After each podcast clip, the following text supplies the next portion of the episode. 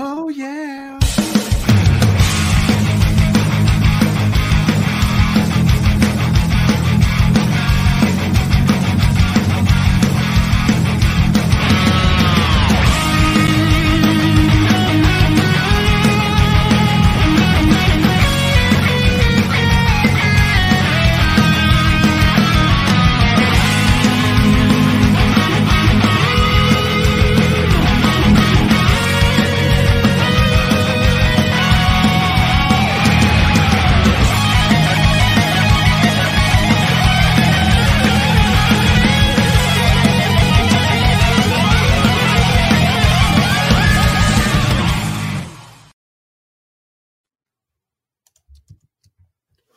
Whoa. Are we live?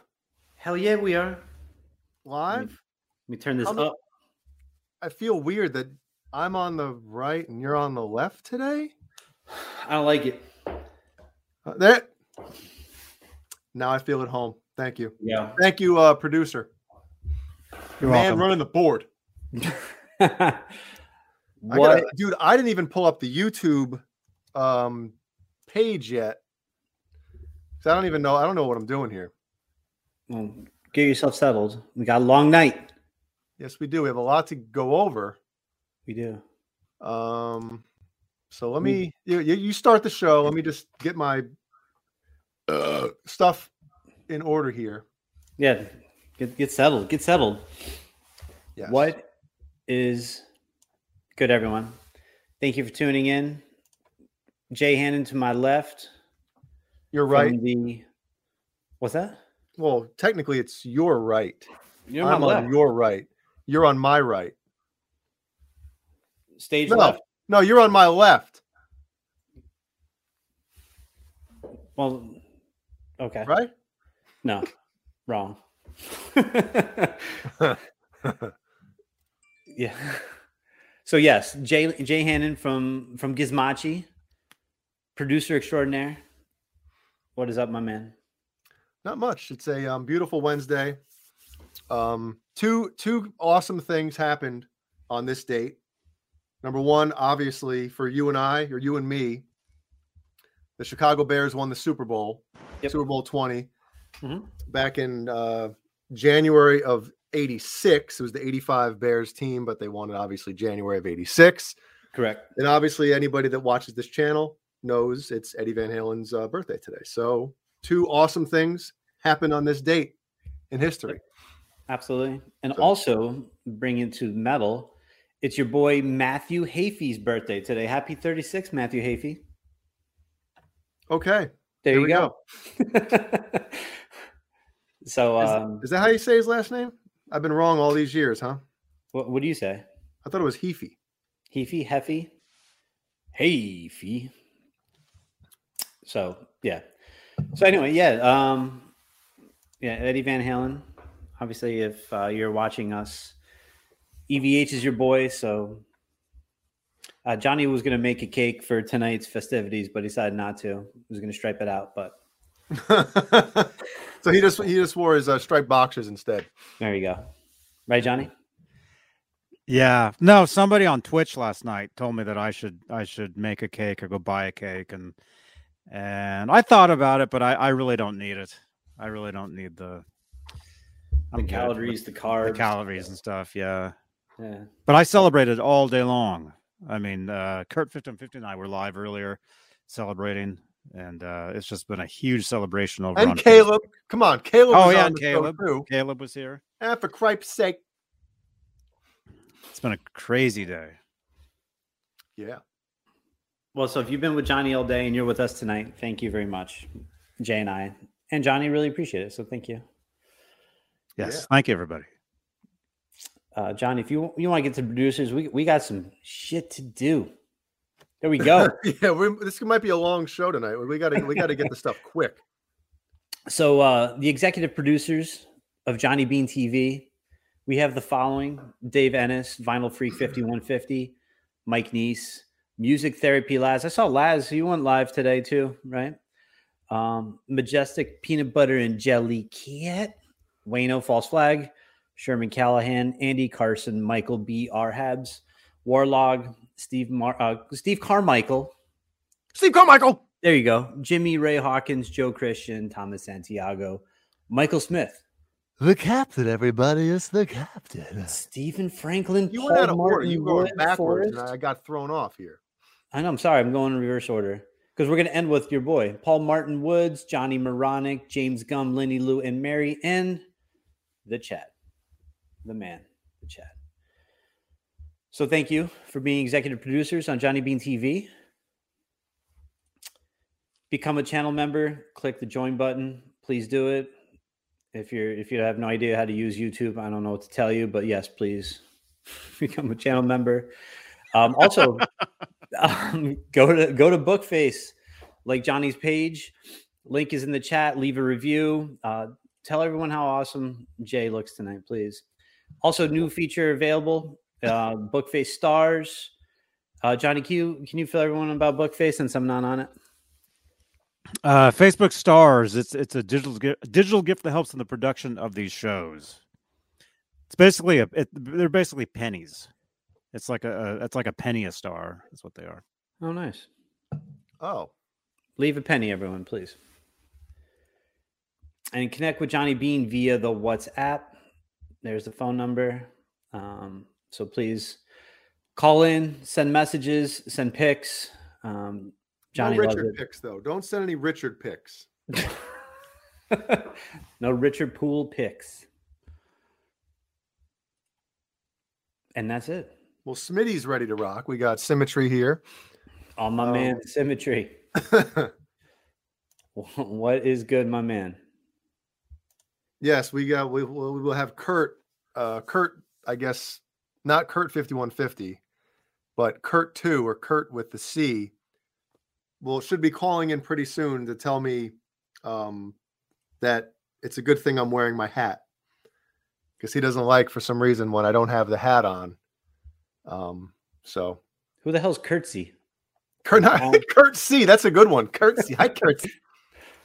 But um, he's been calling in lately, telling me uh, that I have to wear the hat when I'm on here. Says I look too boy bandish when I don't wear the hat. So, wow, you you look you look good, man.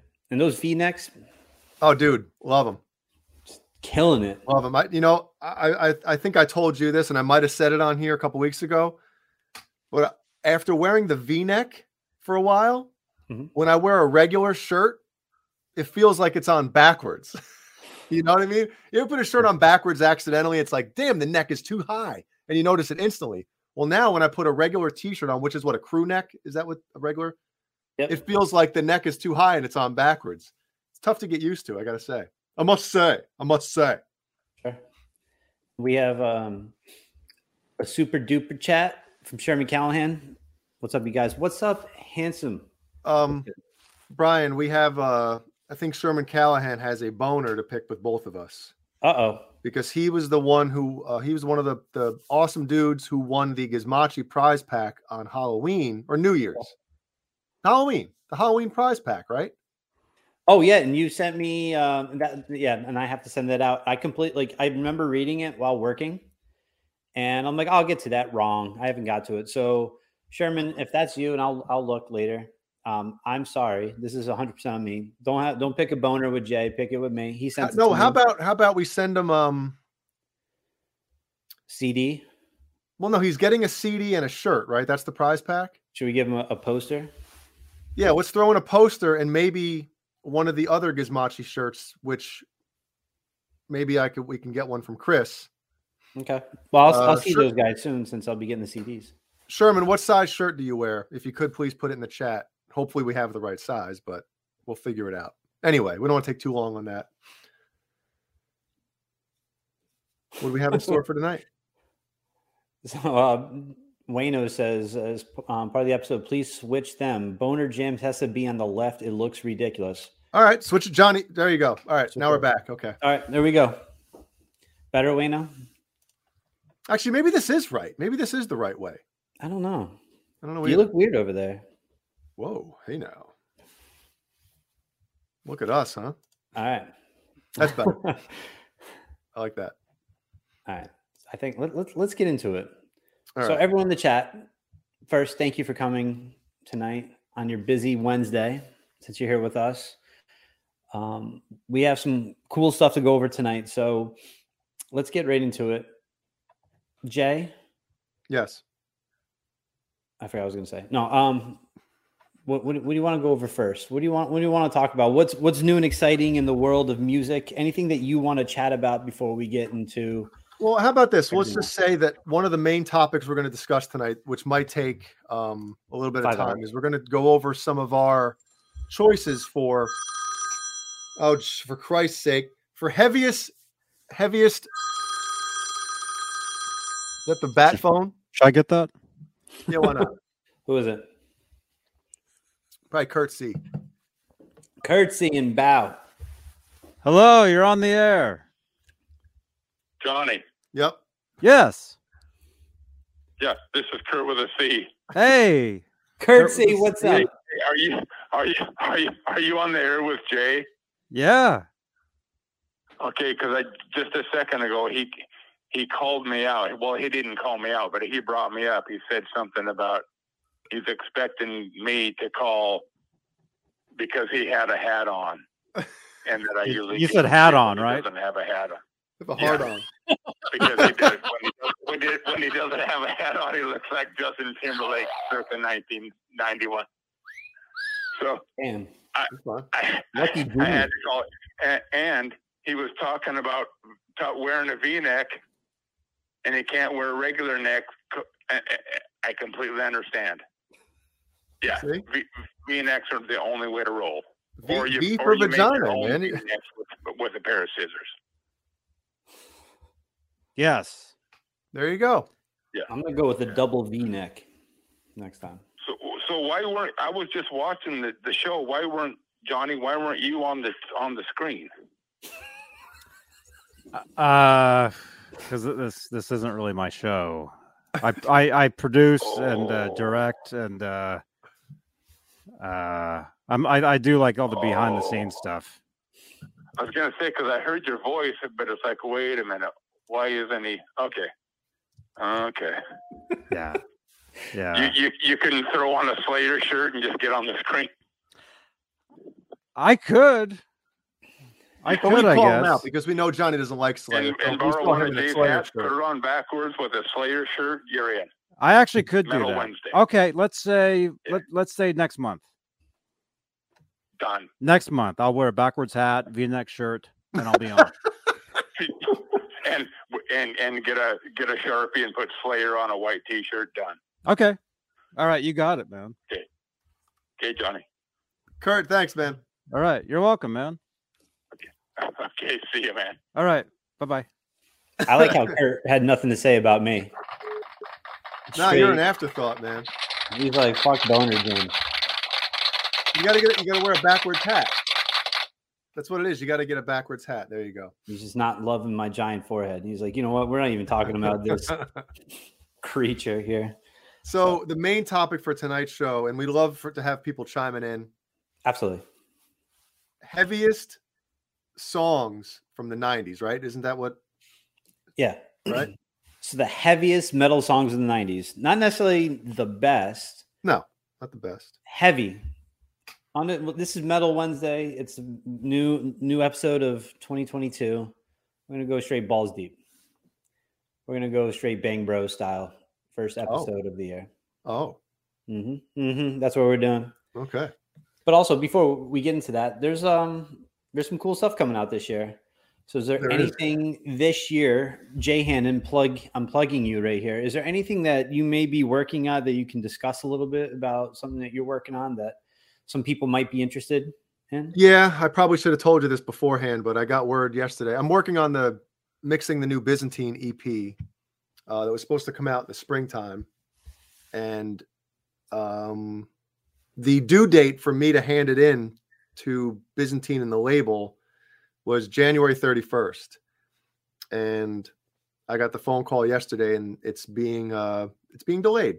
So Um, I don't have to break my ass. I mean, I still want to get it done because I'm on the, I'm on, I'm mixing the last song as well, not as we speak, but you know, I'm on the last song. So, um, yeah, that's kind of a bummer. I was excited for that to come out this spring, but it got pushed back. And anybody that, you know, knows anything with the music industry, who knows what's happening. So, so since none of us in the chat, I, I'm pretty much, I'm pretty, pretty sure that none of us here are producers. Can you talk a little bit about what, like, why is it a bummer that it's being pushed back? Is there, like, is it from the label? Is it from the band? Like, talk about it a little bit. Well, I don't want to give away too much insider information because, you know, I, you know, I don't want to give details because I wasn't told, hey, go ahead and talk about it. But basically, you know, it's being delayed a little bit for, you know, reasons um, beyond, I guess, the band's control, whatever. Um, but, you know, I'm bummed about it because, you know, you know, I've been, I've been working on it for a little while now. And, and, you know, I kind of work better with a deadline. For a little while, there was no deadline and I was like kind of lollygagging with it. But once I got a deadline, say, hey, January thirty-first, it's got to be handed in. I started pounding away and pounding away and pounding away. And now it's being delayed a little bit. But again, I still want to get it handed in. And, um, it's got some cool stuff on it. I don't want to give away information, but it's an E P. There's six songs total. Um, it's going to be pretty cool. They're redoing some of their older songs that um, that never, like, you know, old demos before they, you know, got signed or whatever, that they never either A, finished or B, um, were happy with to put on an album. So they kind of redid some stuff. And then there's a few covers as well, which I think they did a really good job on. So, um, obviously, when we get a release date, I'll let everybody know. And maybe we'll get O J on here to talk about it when it happens as well. Oh, snap. Yep.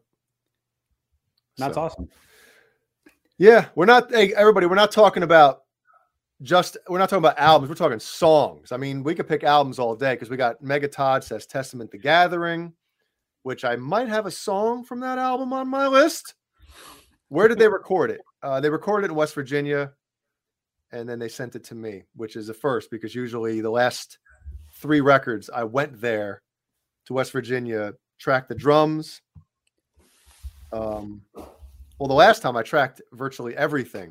The last two albums, I tracked everything. And then uh, O J, the singer, and Brian, the lead guitarist, would come here. Not me, everyone. To my house, mm-hmm. and we would track lead guitars, acoustic guitars, and vocals. But this one, it's just an E P. Um, so they had a different engineer from West Virginia track everything and then send it to me. So, so when you track the vocals, you're in your studio, right? Mm-hmm. Where is, isn't, shouldn't you do vocals like in a compressed setting, like in a smaller room? So where would you do it there? I, I like being in the same room as the, as the vocalist. Um, okay. It's more of a, um, I don't know. I, I've, I've, Mike, I think Mike Ball's in the chat right now. Um, he is. So he's he's done both. He's tracked vocals in a separate room from the engineer and producer. And then he's also tracked vocals with me in the same room, like behind, you know, we don't have the monitors blaring. We both have had, had headphones on. And I just feel more of a connection with the singer. And I can, you can kind of like feed off each other and get energy instead of having somebody in a separate room, even if there is a window between the two of you. But it's, there's more of a, of a connection. And I think, from what I know, as far as like hard rock and especially metal nowadays, I think a lot of um, producers and engineers are having the vocalist in the same room with them just to kind of get that, you know, back and forth energy. And, and uh, it's just easier, you know, I think, and, and cooler to have somebody in the same room as you kind of, you know, doing it. So was anyone like Corey Taylor style, just like cutting themselves with glass and bleeding profusely over the floor? Or I hope not. What do you mean? Home now you were there. no, no. It's funny. Usually, um, you know, recording vocals is a, is a, it's a very different thing from than recording anything else, any other instrument, because, you know, when somebody's singing, it's them. You know what I mean? Sure. So you have to kind of, um, I don't want to say handle somebody with kid gloves, but you know, some. It's just a different thing, you know, it's, it's their own voice. It's not just the guitar. It's like, eh, that note you're hitting is weird. Once you try, you know, you can kind of like get on somebody if, if they're playing a part wrong. But if somebody is singing something wrong, or, or you know, you kind of gotta gotta be careful with how you kind of uh like, do you, dude, that's that sucks. Like, what are you singing? What are you doing? You can't you can't do that kind of stuff. You know, you kind of gotta like be gentle and massage the ego a little bit, you know. Like, oh, that was great, but why don't we try, you know, what if we tried something like this? Or, you know, like just little things like that. So, sure. But I, cool. I actually, I, I like recording vocals a lot. I didn't think I would, but when you do it, it's, it's a lot of fun, you know? What is your favorite part to track? Oh man. Um, Anything probably that gives you the feels in your lower vast ephrons, like what's what? What do you enjoy the most? Probably rhythm guitars. Probably rhythm guitars, um, just because like once the drums are tracked, usually once I start tracking drums, I'm like pumped, but then after a few days, like so many things can go wrong with drum tracking, right? Um, because there's every single drum is mic'd, right? You got the close mics on every drum. The snare's got two. It's got a top and bottom mic. You know, you got the overheads. I mic the hi-hat individually, the china individually, and the ride cymbal individually. So there's all those microphones, right? Something gets bumped. You know, heads get out of tune. They need to be changed. So you, there's always this constant like, does that snare drum sound the same as it did yesterday? You know, sometimes you got to retrack a, a song. If all of a sudden you're like, oh, son of a bitch, the microphone wasn't, you know, something's wrong, or there's a rattle or something. That happens a lot too, especially with toms. Like you'd be like, dude, what is that rattle going on? Stop it. Stop playing. And you got to figure out what the problem is. You got to go in there. You got to move stuff. So there's so many things that like when I start tracking drums, I'm excited. But by the time that like the end of drum tracking happens, I'm pumped to break them some bitches down and get them out of the studio. Get them out. Sure. Um, And then the next thing we do is rhythm guitars. And it's just, it's an awesome thing, you know, because the guitar player is sitting right, literally right next to you in your lap. Um, and I just love working through guitar parts and hearing the song kind of come together with real drums, you know, finally. Because a lot of times, you know, you're hearing these songs with like uh, programmed drums or a drum machine type of thing. So, um, yeah, rhythm guitars is like, that's, it's fun to track those. It really that's is. Awesome. Yep.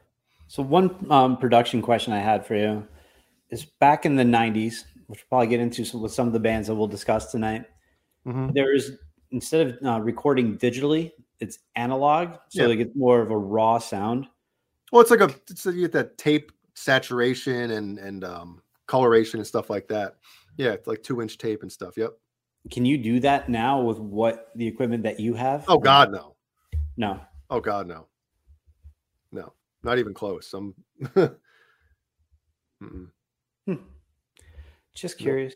No, no I, w- I mean, if I, I, I wish I could. It'd be awesome, but I know nowadays, you know, the bigger fan, the bigger bands like Slipknot. I know when they track, they track drums to tape, and then bass guitar. So the two things that have a lot of the low end, um, they'll track to two inch tape. And obviously they'll transfer that to Pro Tools and, and track everything else. But, um, you know, I mean, nowadays, like, unless you really have the budget to do something like that, I mean, there's tape emula- tape emulation plugins. Like I know Slate Digital has, uh, what is it, the F G, um, I forget what their, their tape plugin is called. It's awesome. You know, I, I use that stuff as well. Um, but again, you know, if I had the capability to do it, and the budget to do it, of course, I would love to do something like that. But also, it's not as quick. You know, with digital, you can loop record. You can just, it's so easy to go back and forth. Like, oh, punch this one spot in. With tape, when you're tracking, you got to rewind the tape, do it again, rewind the tape. It, it's it's very time-consuming as well. That'd be awesome to do. Oh, it would. I mean, we've tracked to, to tape before. Oh, you have? Yeah, back in the early... was it the early two thousands? We did a we did a, a demo, I think five song demo to two inch tape, and um, the tape was expensive, and it's even more expensive now.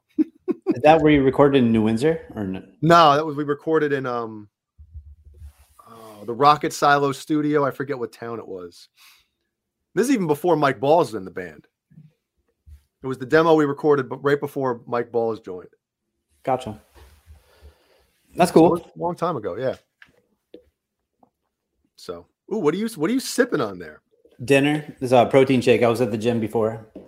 Oh, was Peter North filling up the protein shakes tonight? Definitely. How many ropes Definitely. do you want? How many how many ropes do you want in your shake? It's delicious. It's got a scoop of peanut butter in there. It's, it's amazing. So, all right. Yep. Well, that's cool. Thank you for uh, bringing us into the world of productions. Yeah. Well, let's do a quick roll call. We don't have many people chatting in the chat. We would love to. Um, we have a question for everybody, this so we can get some people activated, so I can read off some names here. Yeah. um, what's what is everyone looking forward to in twenty twenty-two? Music. How about this? I got something easy. Uh... Okay, let's disregard what I said. Yeah, go ahead. eighties metal or nineties metal? Type in eighties or nineties. nineties. Did you see uh, Mancuda and Neanderthal going at it last night between Queensrÿche and Dokken? No, I only saw them mention Queensrÿche and Dokken, and then and then I had to uh, I had to split. It was it was getting it was getting testy in there. Really? Yeah. What what what was the uh, argument? You just go back and watch it. I don't want to ruin it for you. Just go check it out. Who did who did you agree with? Neither. No. Um, basically, um, Neanderthal was saying Dokken is a bigger band than Queensrÿche. That's wrong. And so, yeah, that was basically it. So Mancuda was saying Queensrÿche. No, it's, it's the way, other way around. Yeah, Queensrÿche was, Queensrÿche was yeah. massive. Queensrÿche was massive with Empire. Wait, no, wait, wasn't you sure, Johnny? Yeah. Oh. Okay. Wait, I woke what? up a few times during it and, and heard that. But it, it was getting testy. I liked it. It was good. Well, I'm going to have to go back and listen. Yeah, it was pretty cool. Jesus. Uh, hey, Liquid Charlie's here. What's up, man? Um, all right, let me read off some names real quick on a quick roll call, and then we'll get to the task at hand. We got all Dave all night. Seven over eight, I'm here. Amanda Coombs, Ashley Moore, Boner Jams. Uh, we got Center Hill Cards. Do you sell baseball cards? God, I hope so. Uh, Charlie S. For Mark McGuire, rookie card. Um, Charlie S. Forrest uh, Malcaza. Gary Bucknoff, Gino Ames, Glenn Allen, Jamie White, Johnny Bean, Kurt fifty-one fifty, Kai Matthews, Leo Safko, Liquid Charlie, Magic Man, Mega Todd seven oh seven, Michael B, Mike Balls, my buddy, my partner in crime, my fellow axe axeman, right? Axe, axe, uh, whatever. Nightbot, Sherman Callahan, Symmetry, hashtag Smitty. Um, Jeffsy P B and J Cat is here. Tim Thomas, Vistalite nineteen seventy-two, Warlag, and Wayno. And if anybody else joined between the first name and last name I read, hi. What up? And if you're watching and you're not chiming in, please chime in. We want we want to hear we want to hear from you. Yeah. You specifically. I'm looking at you right now. That's so, right. Sons of bitches. There we go. All right. Let's get to it. We have a lot of stuff to do, but let's start with the top ten heaviest jams of the nineties. Shit, I might have more than ten, but okay. Dude, I have a lot. Well, let's, we can start ripping them off. We don't have to like really get into the meat and potatoes of why or when or how or whatever, unless there is a couple songs or there are a couple songs that you do want to, you know, discuss. No, I, I have a, I have an order that it took me days to compile and to perfect. So don't mess with my order, Jay. I won't mess with your order. Mine's not in order um, because I threw mine together like I throw everything together. So, yeah, I have a few. I have a few on here that you know, I'm sure a couple people will be like, who and what? And that's good because we yeah. want to educate people and learn, and we want to learn from each other. So go ahead. So you don't have it like in an, like an order, right? You just, you just have songs. Yeah. I took screenshots of my Spotify on my phone of the songs. Okay. So um, why don't you, I'll start it off. Do it. Let's do it. You want me to start off with a one with, with a song that everybody be like, okay, yeah, of course. Right. Let's do it. Yes. Go ahead. All right. Let's go with, um, see, I have two songs from this album. I only want one. All right. I'm going to start easy, right? I have a few songs from this band, and I'll go first. It's going to be Domination from Pantera, Cowboys from Hell. How do you put that, like, your first song that you say is probably arguably the heaviest song, you son of a bitch? Well, because it, what is it, nineteen ninety, right? This album came out? Yes, it was. Mm-hmm. Yeah, so, I mean, what what a great... Pow! What a great first song to, to bring Absolutely. It in, to say, hey, we're not we're not messing around. We mean we mean business. I love watching the uh, the video of them, like it's a live video. It's in Moscow. Yep. And Dime is just filthy. That the breakdown in the middle of the song is epic. Yeah. Right. I, I don't care who you are. You can just despise metal, you, and it's like, oh, this is too heavy. When that part comes on, you're bouncing your head. And I always loved how they would slow that part down a little bit live. It's pull it back a little bit, even slower than the album. It's like, chin, chin, chin, chin, chin, chin. It's like, hell yeah, man. Hell yeah. You know? Yep. And, and that song, parts, and also uh, like that, certain parts like that live need mm-hmm. to be pulled back, and other parts need to be pushed up. But yeah. Sure. Really. Well, that, and um, also like uh, This Love, right? Mm-hmm. And that, the heaviest two note riff of all time. Yeah. Dun, dun, and then they do it live and they go real slow with that. And that's, yeah. Oh, gives me yeah. the tingles and the jingles. Yep. Yeah. There from the Vulgar video. And also I believe that was on, I've mentioned this before. I think I used to be a, um, I used to subscribe to, oh, what the frig was it called, man? Metal Monthly Video. I think what it was called. So every month you would get like a V C R or a, a, a V H S tape mailed to you with, you know, some new bands that might, maybe you never heard of, music videos. And a couple times it was Pan, it was one time it was Pantera. That video was on there. And then there was another one with um, Pantera and, and, uh, and um, Skid Row doing like Cold Gin together when they were, when they toured together. Mm-hmm. Uh, another one was like Dream Theater Live.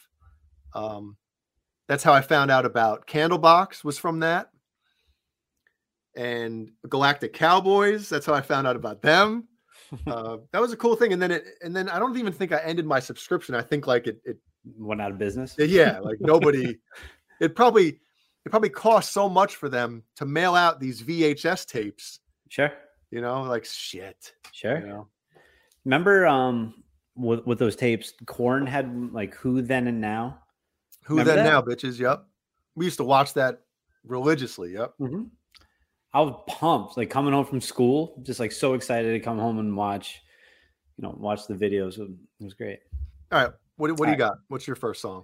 So number ten for me, I have Holy Wars by Megadeth. Ah, we got doubles. I love that's that's one, arguably my favorite Megadeth song. It's just, that song's heavy as hell. Mm-hmm. It's just great, great song. Um, I don't have to explain it. Everyone knows that song. It's just, it's amazing. So, yeah. Yeah, it's hard to play as well. It is. Like Dave Mustaine on that album was not messing around when no. he was writing that that album. Right. So, not yeah. All. And that album has one of, has arguably the greatest heavy metal solo on it, which is from uh, Tornado of Souls. Tornado of Souls, yeah. Yep. But I think, and we've talked about before, I think this is where Megadeth started to find their groove with Rust in Peace. Oh, yeah. It's their first, in my opinion, it's their first, like... quality album. Yeah. Like, they, they like you said, they hit their groove. That was like, that's where they found their sound. Yeah. And Dave Mustaine's voice wasn't as raw anymore. I mean, it, mm-hmm. he always had a very um, unique voice, sure. but now it was like you could listen to it and it didn't. I said, I don't want to get, you know, say anything weird here, but like that album to me is like, this is Megadeth, you know? Sure. Who, uh, who produced that album? Oh, um, well, I'll look it up right now. I've, he's a, oh shit. Is it also the same producer that, um, did Extinction as well? Yeah. I th- yeah, I believe so. Let me, um, let me just look real quick. I'll check. Cause I mean, you can't get different as far as sound either. Like production wise, um, sure. the sound of those two albums is uh really different as well. But hold on, let's see. I don't want to play something on here. Hold on. As as you're pulling it up, my mom's in the chat. What's up, Mom? And uh hey, Mom. Real quick, my mom was a little under the weather for I don't know seven weeks. It feels like, and uh, she's doing a lot better. So everyone in the chat, if you can, say hi to my mom. She's feeling Hello, better. Man. And then uh, J J's House of Boner Jams. What's up, man? Nice to see you. Oh, snap. Hey, J J. Name, so. Fellow Ibanez fan. It's Mike Klink is the one who produced it. Max Norman produced the next handful. Okay. Crap. For some reason, I thought, yeah, Mike Klink. There you go, Kurt fifty-one fifty. But, I mean, whereas Rust in Peace is arguably the greatest thrash metal ba- uh, album of all time. You know, it gets thrown up there with like Master of Puppets. Like those two always get put together, like, you know, head to head as which one is the, is the greatest uh, thrash metal record. But perf- I personally prefer Countdown just because of the, produ- like this, the production, the songs, you know, mm-hmm. it's, it's a different listening thing. Like with uh, Rust in Peace, it's just, it just go, go, go. And and it's just, it's obviously amazing. It's not, I'm not saying that I don't like it at all. I sure. love it. But I'm saying if I had to pick my favorite Megadeth album, it would be Rust in Peace. Or um, I'm sorry, uh, Countdown to Extinction. Countdown. Jesus. Yep. All right. Countdown to Extinction. Gotcha. Because I think that's Megadeth's sound is that album. Sonically, you know? Agreed. Agreed one hundred percent. Yep. All right, so yeah, number ten. There we go. Holy Wars, Megadeth. And I'm going to go number nine. You ready? Yeah. I said, are you ready? Well, right, I know um, what that is then. Number nine is uh, Zombie Prescription by Snapcase. Oh, snap. We're already digging in the, uh, you know. Oh, whatever. Snap. It's Snapcase. Mm-hmm. Um, back in... in mid to late nineties, a bunch of friends of mine listened to um, a lot of hardcore, punk, different stuff, and I always gravitated to Snapcase. They're awesome. They're really cool. Um, so Zombie Prescription, that that's I don't even know if there's a chorus to that song. If the chorus is, I think, is that dope-ass riff. You've heard that song before, right? I don't know. Why don't you put it on? Yes, I'm sure I have. Remember, Gilmore let me borrow his Snapcase C D, so that's probably on it. Plus, I love the production of mm-hmm. that album, and uh, the snare sounds so good. Yes. So yep.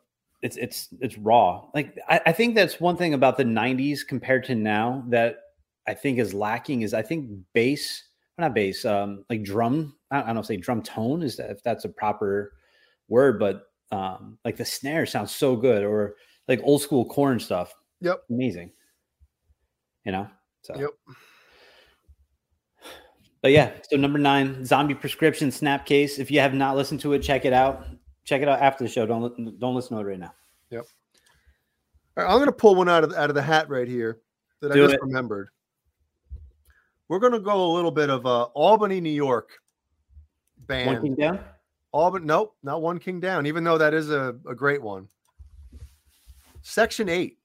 Oh, what's on? A little uh, De Omega. The last song on um, Nine Ways to Say I Love You. Oh, I don't know that song. I wish. I, I actually, it's funny. I actually um, commented on one of their posts last week and said, dude, you get, get your shit up on, on Spotify. And it's not. You know, drives me nuts. What song is it? De Omega. D E. It's on, I'm sure it's on YouTube. Um. But it's awesome. I don't know. I'll, I'll check it out later. Yeah. Section eight, Day Omega. Did they come out with an album called Satanic Banana? Um, I don't think so. I hope not. Because I looked at uh, Section eight on Apple. Here's the here's the album cover. Oh, it's so nice. He's holding roses. Valentine's Day is right around the corner, guys. Yep. The worst Section holiday. Eight, nine, one, nine ways to say I love you. It's awesome. This album is killer. That's cool. Killer. Yeah. So go ahead. What do you got? Ah, I, I, I know there's. Never mind. Yeah. Um, all right. So number eight for me. I have two songs because I couldn't pick between these two. So I'm going to go with Soundgarden, Slaves and Bulldozers, and Rusty Cage. So those two songs are super heavy, especially Rusty Cage. Um, last week, I think I sent to you guys the tuning of that song. Yeah. Right? You see, it's like standard tuning, but instead of E, it's a B. It is weird. So, um, I don't know. I, I just was listening to it and I learned how to play that song. And man, that song is fun as hell to play. Like halfway through to the end, like, you know, the outro that, mm-hmm. oh, so good. So uh, that and Slaves and Bulldozers. When I was younger, I remember that song was like the heaviest thing I ever heard, you know? So I'll go with those two. Banana. How about the Satanic Butt Slayers? You ever hear of those guys? No.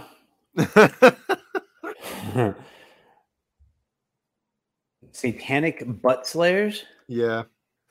Where, where are they from? I have no idea. They were one of those bands during the, um, it might have been the I U M A days, the I U M A, whatever website days, where they had something like basically you just ask them and they'll send you their C D. So I got like their C D for free. And, um, you know, it wasn't terrible. It wasn't like metal or anything, even though it sounded like it would have been metal. Uh, all right, I'm gonna rip off two songs because I got I got a few here. Okay. How about now? This album sonically is one of my favorite sounding metal albums of all time. Okay. Burn My Eyes is the record from Machine Head, and the song no. track one, Davidian. The opening drum fill, the harmonics, ah. Oh. Yeah, and I, be- I believe they used the uh, fifty-one fifty amps for that record. I'm almost positive that they did. You son of a bitch, because I have Davidian on here too. Of course, of course. The best part of that song, though, is the outro. Oh, it, yeah. Another one of those. Same thing when, when they play that one live, they pull it back. Hell yeah. Shit, man. They pull it back. I pull it back in my pants. Like that part is so good. They pull back. I pull out. Yep. Or they yeah. pull it back. I pull it out. Never mind. Anyway. No, but that that outro, so good. It's so heavy. It's it's perfect. It really is. I, I love it. So yeah, mm-hmm. I have Davidian on there as well. So all right, let me go again. All right, you go ahead. Keep going. I love it. Um. Let's see. What should I go here? I'll delete. I'll remove that one so I don't do doubles. Um. All right. This is easy. Easy for me. Future Breed Machine from Meshuggah. I know you have it on your list too. You got to, right? Nah, fuck Meshuggah. Yeah, so, of course I do. So a little backstory on, on Meshuggah with, with me, right? The first time I heard Meshuggah, it's from uh, the Gizmachi drummer, Jimmy. I forget who showed him the band. A K A your brother-in-law. My brother-in-law slash one of my best friends. Um, he brought me out to my car one night to show me Meshuggah. So we're in my car listening. And the first time I heard it, I was like, dude, it sounds like everybody is playing a different song at the same time. And the drum, somebody's kicking the drums down, down the stairs. Like, I didn't get it. I had no idea what was happening. And this was probably about ninety-seven. I'm thinking it was. The album came out in ninety-five. Yes. So I really wasn't that big of a fan until he went out and got Chaos Fear in ninety-eight when it came out. Right. And then, you know, him and I in the car all the time together. He's listening to it. And I still remember like one of those days when it just started clicking and I was like, oh my God, I know what they're doing. I'm, I was starting to hear the polyrhythms, and Meshuggah is one of those bands, you know, Korn is the, is the band obviously that got me into playing a seven string and starting to play heavier music. But once I got into Meshuggah is when like the progressive um, side of my guitar playing and writing started to come out. And now it's, it's even to this day, it's hard for me not to write a riff in an odd time, you know, sig- an odd time signature. It's kind of tough for me to write in four four anymore, even though a lot of the Meshuggah stuff is in four four, but it's just the polyrhythm stuff where, you know, the drums will be four four, the guitars will be six eight or whatever over top. And then, you know, every bar, the stuff's lining up and flipping over. But it's really, they're really the band that um, changed again, you know, how I played guitar and how I kind of constructed riffs and and kind of attacked the guitar almost like more percussive, um, sure. you know, almost like drums on a guitar, you know? Yep. So speaking of Meshuggah, in April, they're dropping their new album, Immutable. What um, we haven't heard anything yet from it, but well, what, we heard that clip, which was terrible. Yeah, well, I wasn't a fan of it at all. I thought sonically it sounded like fake ass drums with real sound. I didn't think it was real.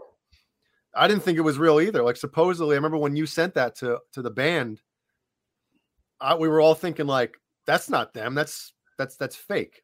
You know, mm-hmm. we, we didn't think it was them at all. And then I think what a week or ten days later, they officially released that clip on YouTube or something like that. Yeah, I, I'm. I don't know. We read that review, right? I sent you guys the uh, the article of uh, yeah the review. So hopefully, one, they release a song pretty soon, because how do you release a statement like, "Oh, we're dropping an album"? Can we hear something? Nah. Like, come on. Like, it Dude, should Meshuggah, go inside. Meshuggah is one of those bands that literally can do whatever they want, you know, as far as putting things out. You know, it's not like it's the eighties or nineties anymore where things have to go a certain way. Sure. You know, Meshuggah has their audience, um, and uh, they're going to buy it regardless, and they're going to listen to it regardless, and they're going to like it.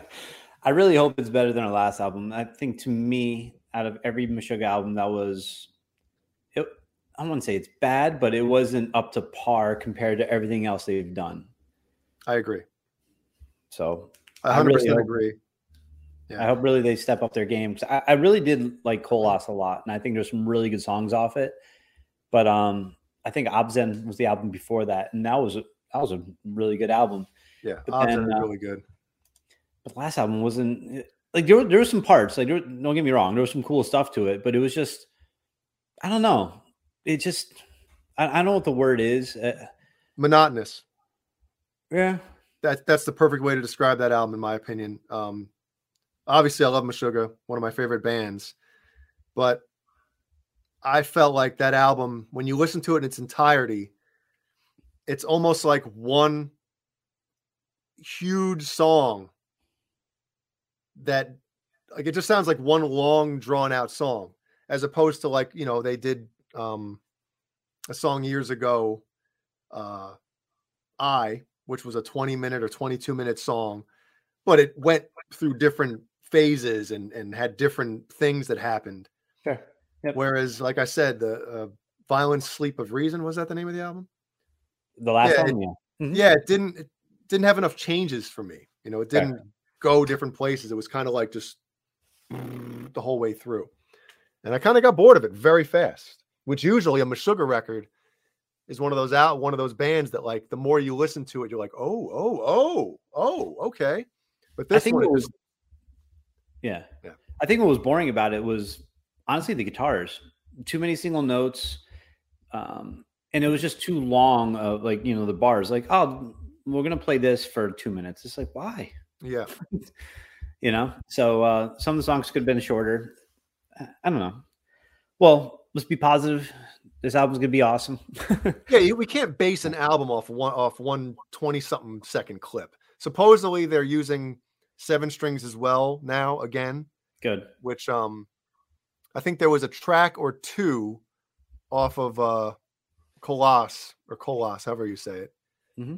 that they used the seven strings on. But I kind of felt like once they hit the eight string stuff, that's to me when it kind of got a little too like they started to slow everything down and kind of get into that groove, and they really haven't uh, got out of it yet. I, I need yeah. a little more aggression and intensity and speed, you know, yep. back in Meshuggah.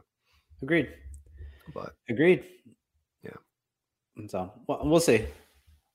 And again, yeah. I think, you know, I've, I've, I'm guilty of this. And did I talk about it on this show, or did I talk about it recently about, you know, I think Meshuggah is one of those bands that, um, you know, I'm so in love with their earlier stuff, and it's so great. And it's a huge part of, of, you know, the musician that I am now, where I compare all the new stuff to that, and it's not fair. You know, these guys aren't in their twenties anymore. I think they're all in their like mid or early to mid fifties, I think. Yeah, right? Late forties, early fifties. Yep. Yeah.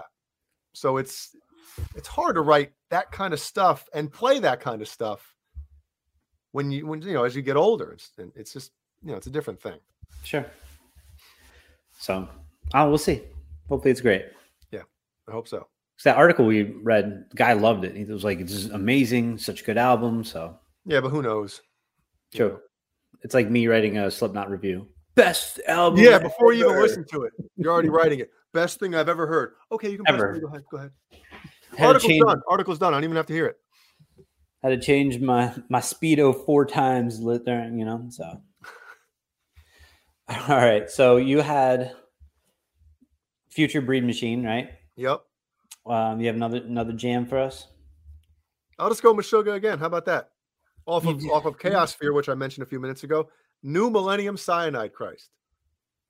Now this song has some of the signature Meshuggah, you know, things about it. It's just, you know, it has uh, obviously it's got some just groovy, you know, the opening riff alone.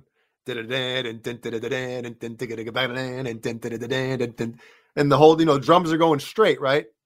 The hands are just four four, but the kick are doing the kicks are doing the same pattern as the guitars, um, and then the outro riff, right? Mm-hmm. You know, it's it's just there's so many right. signature, and then the screams also, you know, Jens Kidman with with some of his screams are the the yells, the on key yells that he used to do back then. Um, it's just it's just a great song, such a great song. Is Balls in the chat? I want to. I want one day have Balls talk to everyone about when he first met Jens Kidman. Oh, that's, that's one of my favorite story. stories. I mean, I've told it before. Do you want me to tell it? Um, if, if Balls is here, yeah, I, I don't. I want you to tell it. So yeah, everyone in the chat, let, let me let me set it up real quick for you, Jay. You guys are on tour in Europe, right? Mm-hmm. And you were on a. It was a festival. Either Rock Am Ring or whatever, one of those rock something rings, one of those. So you're in Germany then, right? Yes. Yeah. So you guys are festival. You're playing, like, you know, you're on a bill with Meshuggah, mm-hmm. and I think you're also. I, don't, I forgot what other bands, but oh, um, wasn't Soilwork there too? Lam- no, Lamb of God, uh-huh. Shadows Fall. And there was a, a bunch of like other um, My Chemical Romance. Uh, oh, like, yeah. Like, yeah. Yeah, yeah, no, I know, I know, I know. Jimmy and I wanted to beat up their singer, but we're we're uh, we're not we're not fighters, so we didn't do it. We should have, but we didn't. Um, he's an asshole. Really? Oh yeah, yeah. We were in because the the one show there was there was a I'm trying to, the layout was weird, but there was like an inside, um, kind of like a mini like a mini hockey arena type of layout inside, right? Mm-hmm. Like they had a couple sections, like maybe two sections in that arena where they had stages set up, right? So one band could go and play, the other band was setting up, so it, there was like no no waiting time, right? So band A would go, and as soon as they're done, the next show would start, back and forth. And then the bigger bands were playing outside on this huge stage, huge opened up thing, right? Sure. So obviously Meshuggah's playing out there, and it was awesome. We were playing inside. So after our show was over, you know, me and Jimmy are hanging out, and the one of the bathrooms was obviously upstairs in this in this arena. So Jimmy and I walk up to go to the bathroom, and when we're walking in, Jimmy remembers the story better than I do, but the singer from My Chemical Romance, I think, was walking in after us. So either me or Jimmy held the door open for him, right? Well, he didn't he say thank you. you. He's like, you better hold the door for me, motherfucker. He didn't say, and it's not like it was it was mobbed up there. There was nobody up there. Like, the only way you could get up there was with with a, a band pass, you know, sure. or a, a work or whatever the hell. Right. So now I'm getting pissed because, you know, it pisses me off when people don't do that. So one of us held the door open for him. Yep. He didn't say thank you. Uh, so he walks in, and he's in there. He's checking his, you know, eye stuff, whatever he's got on his stupid face. So Jimmy and I piss. And we walk out, and both of us are like, "What an asshole!" Right? So right. I think Jimmy goes, "Dude, we should wait for we should we should go back in there and kick the shit out." He's like, "Nobody's up here. Let's go in and kick the shit out of him for doing that." And I'm like, "Jimmy of all people wants to go pound this dude, right?" right? So we literally had the conversation for about thirty seconds. Like, should we should we do it? We're like standing outside of the bathroom. You want to go back in? Man, and, I'm in great publicity. Well. Part of my thinking, you know, I don't want to beat anybody up. I'm not that kind of person, right? But part of me was thinking that would be good publicity. You know, Gizmachi, guitarist and drummer, beat up My Chemical Romance singer in bathroom and whatever. But also I'm like, we're in another country, right? God forbid we get arrested. Are we, are we going home? Man, it would have been awesome. I would have bailed you out. I'm, I'm just saying, you're in a different country, man, you know? And again, I'm not a tough guy. That's the last thing I would ever insinuate to anybody. But when people don't do the common courtesy thank you when you hold the door open for them, mm-hmm. that gets me going nuts. Man, I, yeah. I lose my mind over stuff like that. Dude, I understand. Yeah. So now we have a fun story to tell everybody. How me and Jimmy bitched out. That's great. Romance. With his tight yeah. pants. And his face. That face. And his makeup on his eyes. God. Did you want to tell the story also about um, Mike Balls? Oh, my God. All right. Yes. So after that show was over, it was this is the same day. So after the whole gig was done, they had this area, this, this huge tent set up that only, again, people... or V I Ps, band members or V I Ps or crew could get into this thing. It was a, an area set up just for the bands and their crews and stuff like that. Right. Right. So anyway, we're all hanging out. We're hanging out with the Shadows Fall dudes. Gilmore's getting blasted. We're just having a blast, having a, a huge ball. Right. Sure. So anyway, a couple of the guys from Meshuggah come down, and we always got along with the drummer, Thomas, and, um, the other one guitar player, Martin Hagstrom. They're always cool, right? Jens comes down. And again, it's not like this is a bunch of fans. This is this is bands and stuff like that. Sure. So he comes down, and I guess I guess he's standing at the bar or something. Mike Balls go, and now we played with Meshuggah back in, in New York and Poughkeepsie a few years prior. And like a couple of days before that, we had lunch with those guys, but Jens wasn't with them. So I'll give him that. So Balls walks up to Jens and goes, "Hey, man, I'm a huge fan of your band." And Jens goes, "Fuck that," and walks away from him. Now, if this was any other band, we would have been like, wow, screw those guys. But it was Meshuggah. It was like, hell yeah, man, that's awesome. Like, that's cool as hell that he did that. So what was Mike's response to that? Like, I would have been crushed. Um, I think he just stood there and was like, wow, you know, he didn't say anything. Mike, Mike's not a, um, a guy that's going to be like, what, you know, he's not a, a confrontational dude, you know? So he just kind of like just walked away. And I remember him like kind of walking over to us like a, a, a puppy with his tail between his legs. Like, Jens Kim just told me to. That's great. That's an yeah, awesome story. That's a fun story. I like that one, you know? But again, if it was anybody else, like from a different band that maybe we weren't like huge fans of, but when it's Meshuggah, it's like, hell yeah, that's that's kind of cool that he did that. Yeah, absolutely. Yeah. Thank you, Sherman Callahan. Hey now. I hope you enjoy, you're enjoying story time with Jay Hannon here. This is great. Yeah, we got to get back to the good stuff, though. No, that, that's a great story. Those are both great stories, especially Jimmy, who's one of the nicest human beings I've ever met. Yes. Super. And does this is say that? That's yep. I like him a little more now. I know. I, I I would love, you know how you can go back and like look at things like, I wonder what would have happened if we did that. That's that's one of those moments where sometimes I'll look back and be like, man, I would love to see the timeline. You know, like Doc Brown's right now at the here's here's the reality that we're in now. The time the time uh, whatever we're in now. Here's, you know, the alternate reality. What would have if we did this, time would have changed, you know, like what would have happened? Sure, Gizmachi, you know, in the multiverse. Yeah. If yeah. we beat his ass up there in that bathroom and left him there. Left him. That's awesome. He comes down crying. There they are. Those who did it. That'd been great. Watch him like smoke you guys too. Like he was like a black belt in Taekwondo. Just absolute like monstrosity. That'd been mm-hmm. great. So everyone, if you're uh, real quick watching this, you're enjoying it, please hit, uh, hit the thumbs, thumbs up, not the thumbs down, thumbs up, please. Oh, yeah, and uh, again, thanks for being here tonight. So like, subscribe, do all that good stuff. Yes, please. Yep. All right. Back to me. It's boner time. Um, boner time. So num- number seven for me on uh, the top ten heaviest jams of the nineties, Wish by Nine Inch Nails. Broken. Wow, you're looking at Nine Inch Nails, huh? Yeah. That song is sick. Good night, so, Jeff. And plus that video. So when I was a kid watching that video. I'm listening to you. I'll be right back. All right. So I don't know if anyone has seen the Wish video back from, I think it was ninety-two.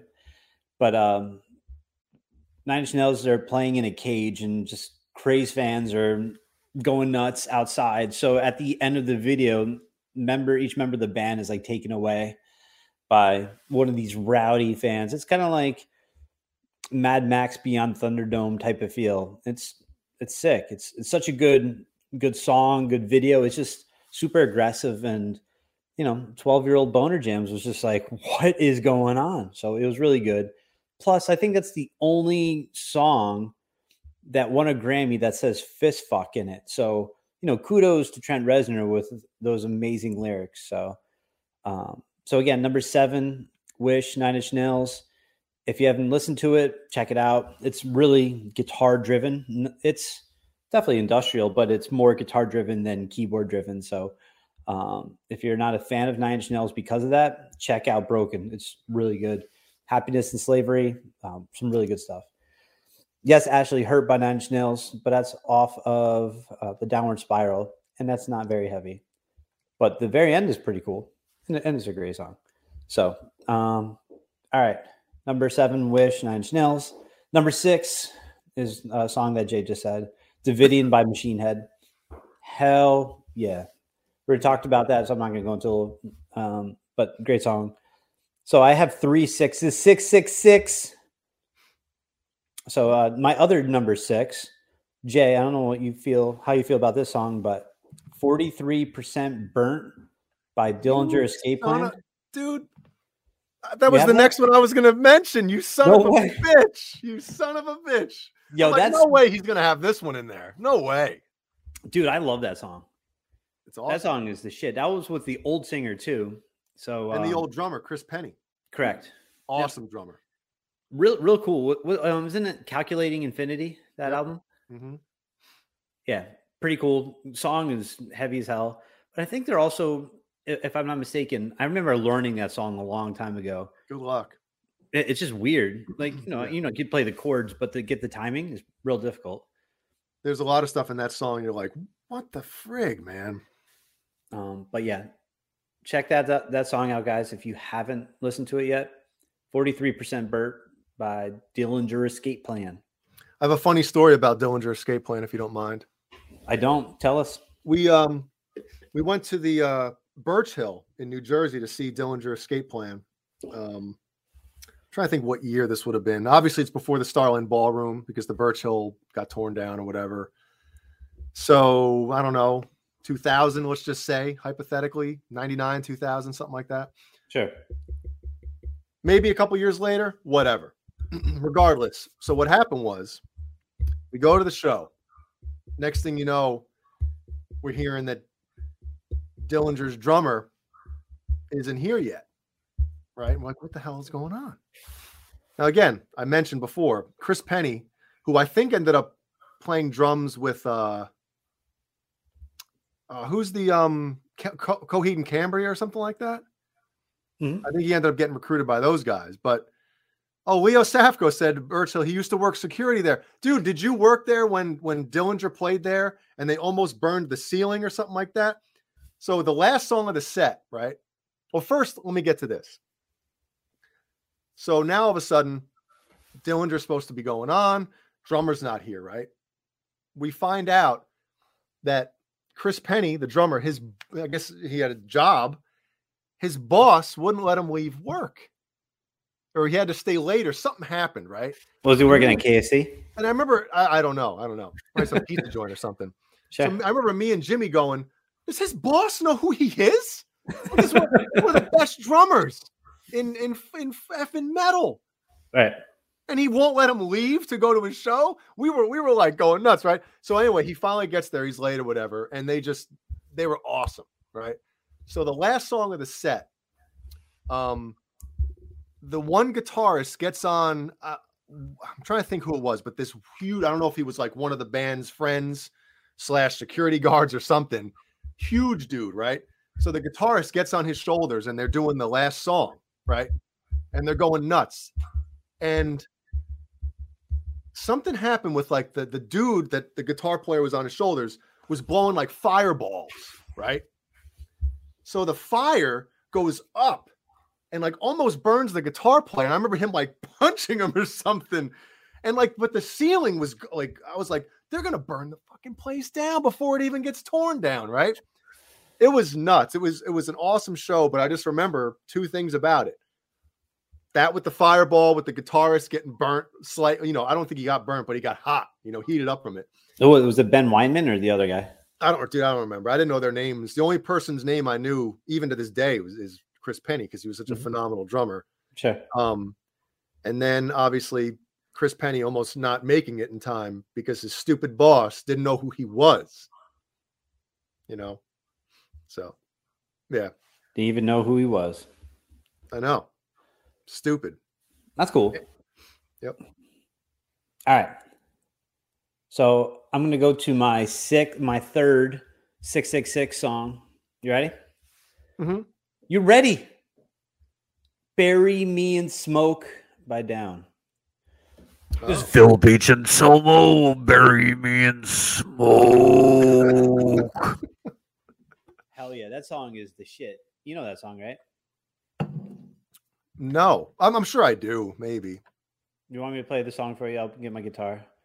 You know, Leo Safko says, I think I remember the fire. Also, a knife fight in the dressing room with Grip and Corp, Grip, Grip Incorporated. Also hung with Geezer Butler and Adrian Smith in the parking lot after a show one night. Fun time. That was a cool place. We played. We played there a bunch of times too, um, with um, forty Below Summer. Um, uh, who was the one band? Man, I can't remember their goddamn name. But they had a great drummer as well, this one band. Uh, I can't remember their name. Anyway. Yeah. Cool. He got forty-three percent burnt. Dude, I just remember the, the fireball going up. And it hit the it hit because the roof or the ceiling was kind of low. You know, the, the guitar player's head was like this close to the ceiling. It was crazy. And I just remember looking down like, you motherfucker. Are you crazy? Oh man, that's awesome. So yeah, my, my last of the uh, the sixes, "Bury Me in Smoke" Down. That's off of uh, NOLA, the side project of yep. Phil, Phil Bache Anselmo, uh, Kirk Winstein from Crowbar. We had him on the show a couple years ago. He was awesome, super cool dude. Couldn't be a nicer guy. Yeah. I was I was fanning out hard. I was like sending you a million messages. I'm like, Jay, ask him this. Jay, send him this. Jay, Jay, ask him you could suck his. No. So there we go. All right. So those those are mine. So next, you go. Should I go? You should go, I you give go. You a band that we all know about and love, or should I give you something a little a little uh, a little deeper? Let's get deep. Give me some deep penetration. Go ahead. All right. How about this one? Okay. Since we're talking about New Jersey slash New York slash all those bands back then, mm-hmm. how about a little, a little bit of Candiria? Mm-hmm. Come on. I love when you put your phone onto the camera on YouTube. It's my favorite. Yeah, um, I know. Well, faction. Anyway, it's Faction from Candiria off of Beyond Reasonable Doubt. Kick-ass song. Another another band with with a drummer that's just beyond, you know, skill. Sure. Uh, yeah, cool dudes as well. Um, yeah, but that song is is killer. Great album as well, and uh, definitely check that out. That's cool. Do you guys in, in the band talk with anyone from Candiria still or no? Um, I don't know. Jimmy might still, you know, talk over Messenger or something with um. Oh, what's the drummer's name? Ken, Kenneth, Kenneth Schalk, I think is his name. He was, he was cool. Um, but just again, one of those, one of those drummers that, uh, you know, was so good that when you watch them, you just want to watch him be like, how the hell, man? You know, I think there's a part in that song, or is it a different song, that he had this drum part and you're like, what is he doing? And I think Jimmy like asked him to explain it one time. Like, dude, what are you doing on that one part? You know, he's got like the ride cymbal and it's dragging and the snare and it, it's just weird, weird stuff, you know? That's cool. Yeah. All right, I'll go again. Do it. All right, this one I'll give a, um, how about, how about a little Death, right? A little Scavenger of Human Sorrow um, off of The Sound of Perseverance. Album cover. Jeannie's got the shirt with this album on it, I believe. Mm-hmm. Richard Christie on drums, if anybody is a fan of the Stern Show. Um, one of my, and I've mentioned this before, Brian, right? This is one of my favorite drum albums. Like if mm-hmm. I'm in the mood to hear drums and stuff that's like, whoa, what the hell's going on? It's um, it's Sound of Perseverance from Death. It's just, Richard Christie is just, you know, he's adding in so many, so many notes and accents everywhere, but it's still musical. Sure. Usually I don't I don't like that type of stuff when when somebody overplays, but he's overplaying, but it's not really overplaying because it it's it's awesome. It's tasteful what, stuff. What year did it come out? I believe ninety-eight. Okay. Yep. I don't know much from Death, but um... I don't know much. But I know that album's awesome. That's cool. Mm-hmm. All right. Yeah. My turn. So you had two. So I'm going to go with uh, my number five. It's from a little band called Slipknot. Oh.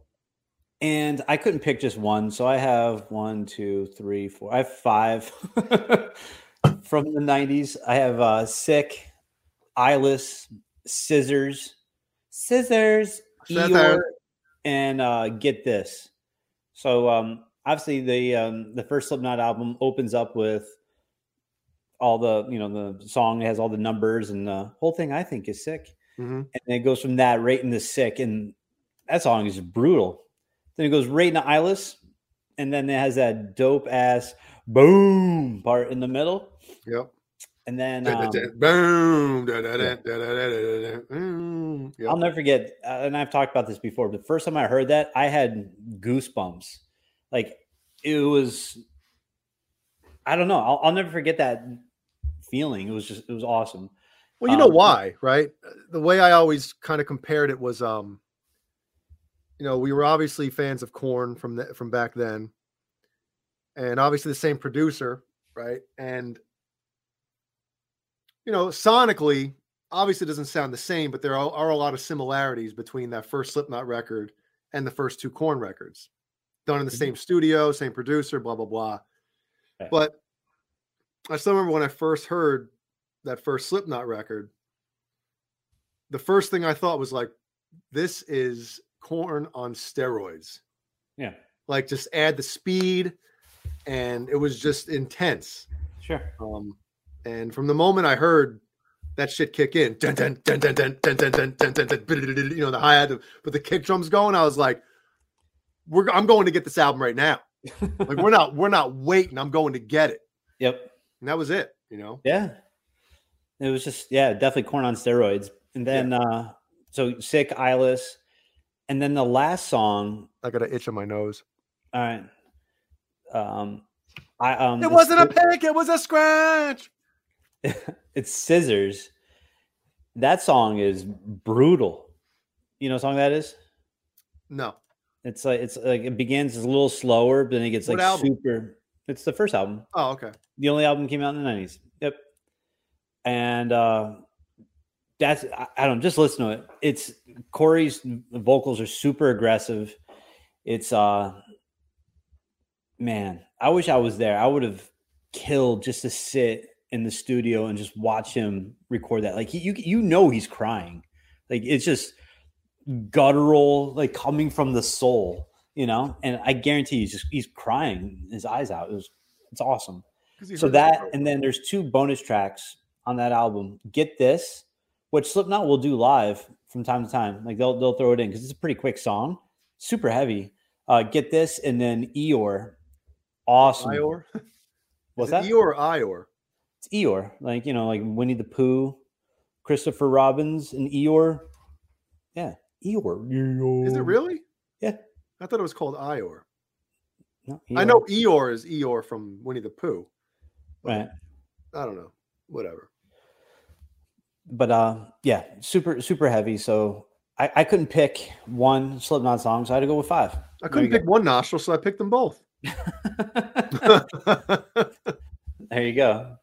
So, all right, that was my number five. You you go ahead, Jay. Okay, here's one. Um, well, let me get that out of the way so I don't. Uh...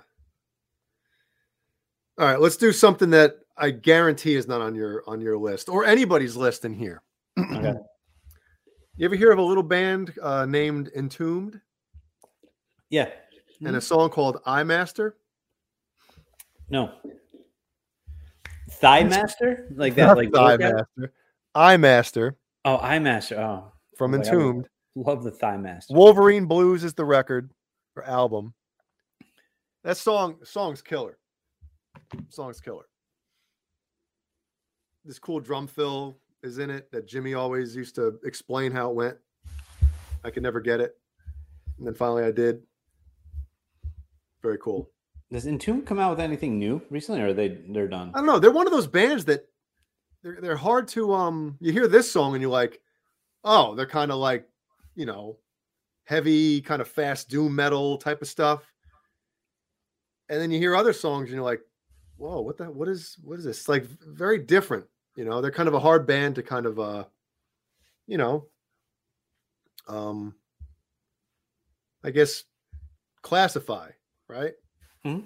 You know, and sometimes for whatever reason that can kind of hurt a band when they don't really have a specific, you know, genre you can put them in or whatever, when they do a lot of different different stuff. Sure. But cool.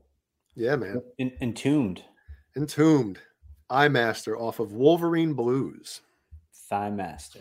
Nice. Five Magics. What else band, do you have band, on your band. list? All right, I'll give something that everybody probably knows on here. It's got to be done. War Ensemble. If thrash metal and fun riffs is here, he's going to be pumped about this one. um, I mean, what else can be said besides the sloppy intro? You know? When the, the first when the first kind of drum fill comes in, it's like then the guitar is like, come it's. Yeah.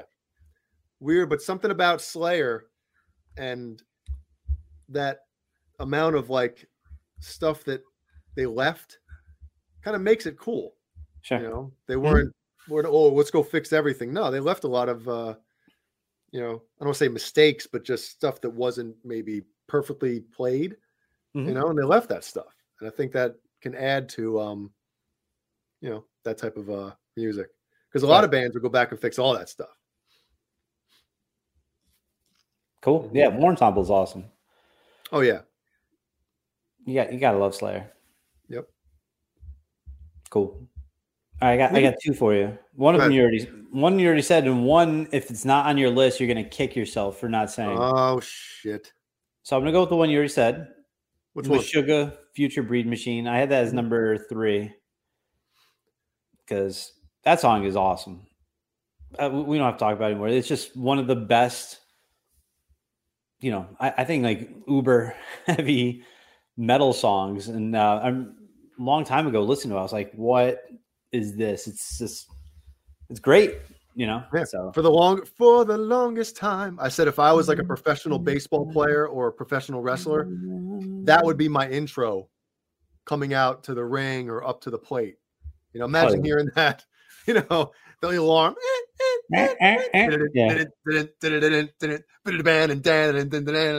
Like hell yeah! No hell no. If I was for baseball, I would roll up to "Happy Birthday," man. Just have the whole crowd singing it as I'm coming up to the plate. That'd be pretty funny.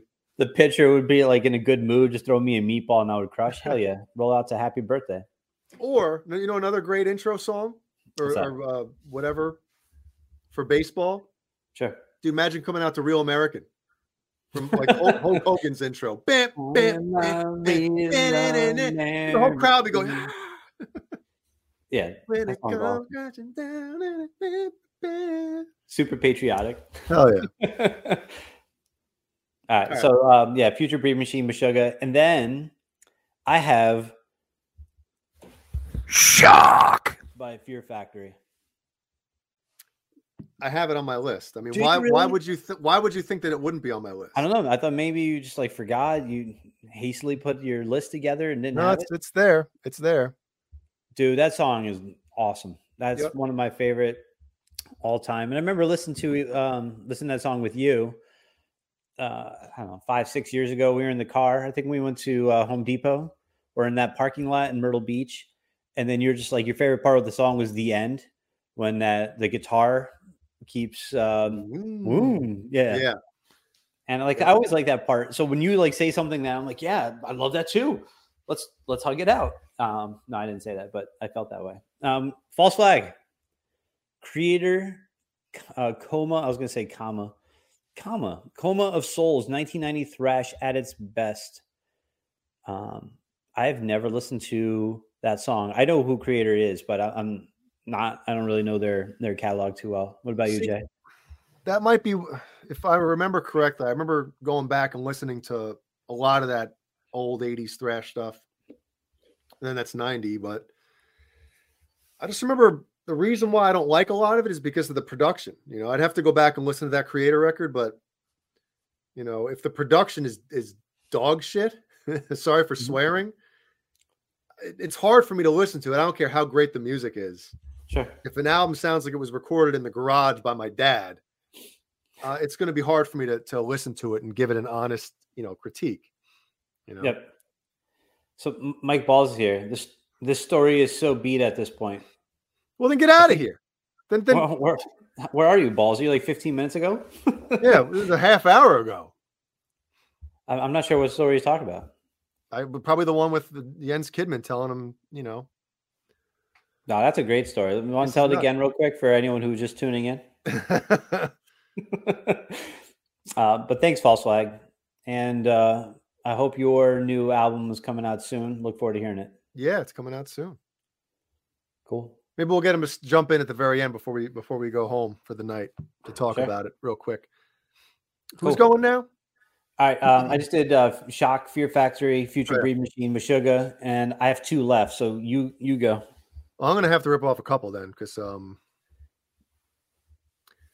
All right, how about this? We'll go back to a little bit of Pantera here. Okay.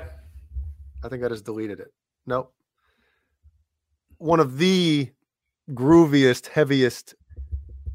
A new level off a Vulgar Display of Power. I mean, son of a bitch. Right? Yeah. It was on your list. It has to be on the list. That's no, that, that's that's coming up.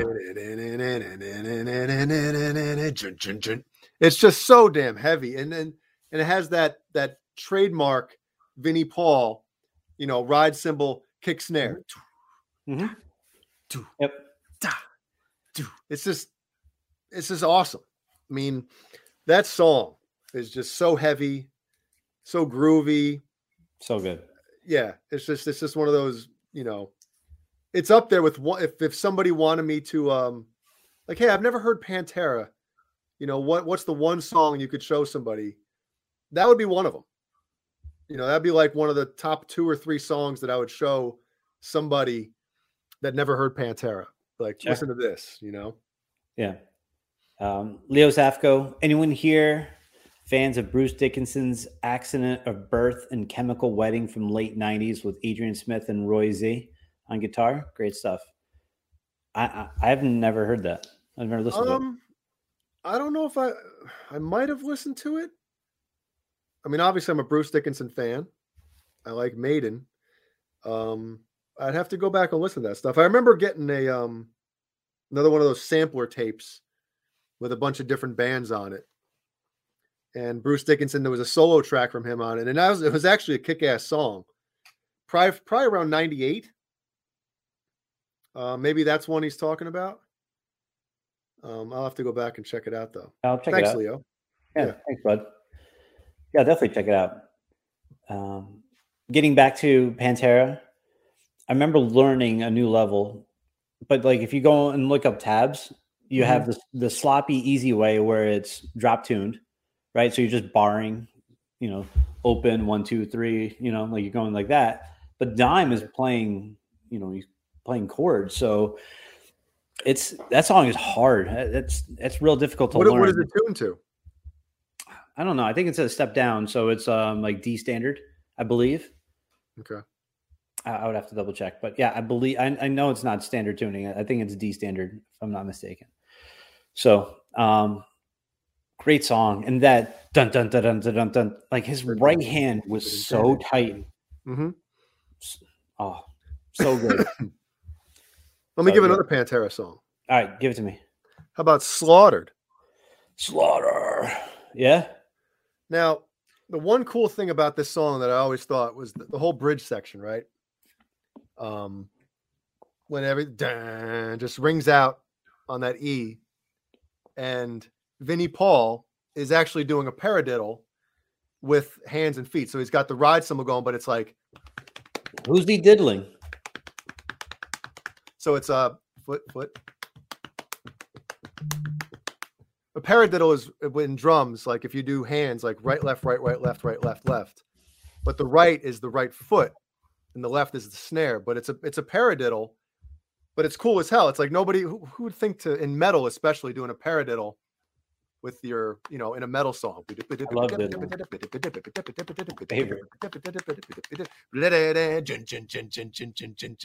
You know, yeah, I thought that was cool.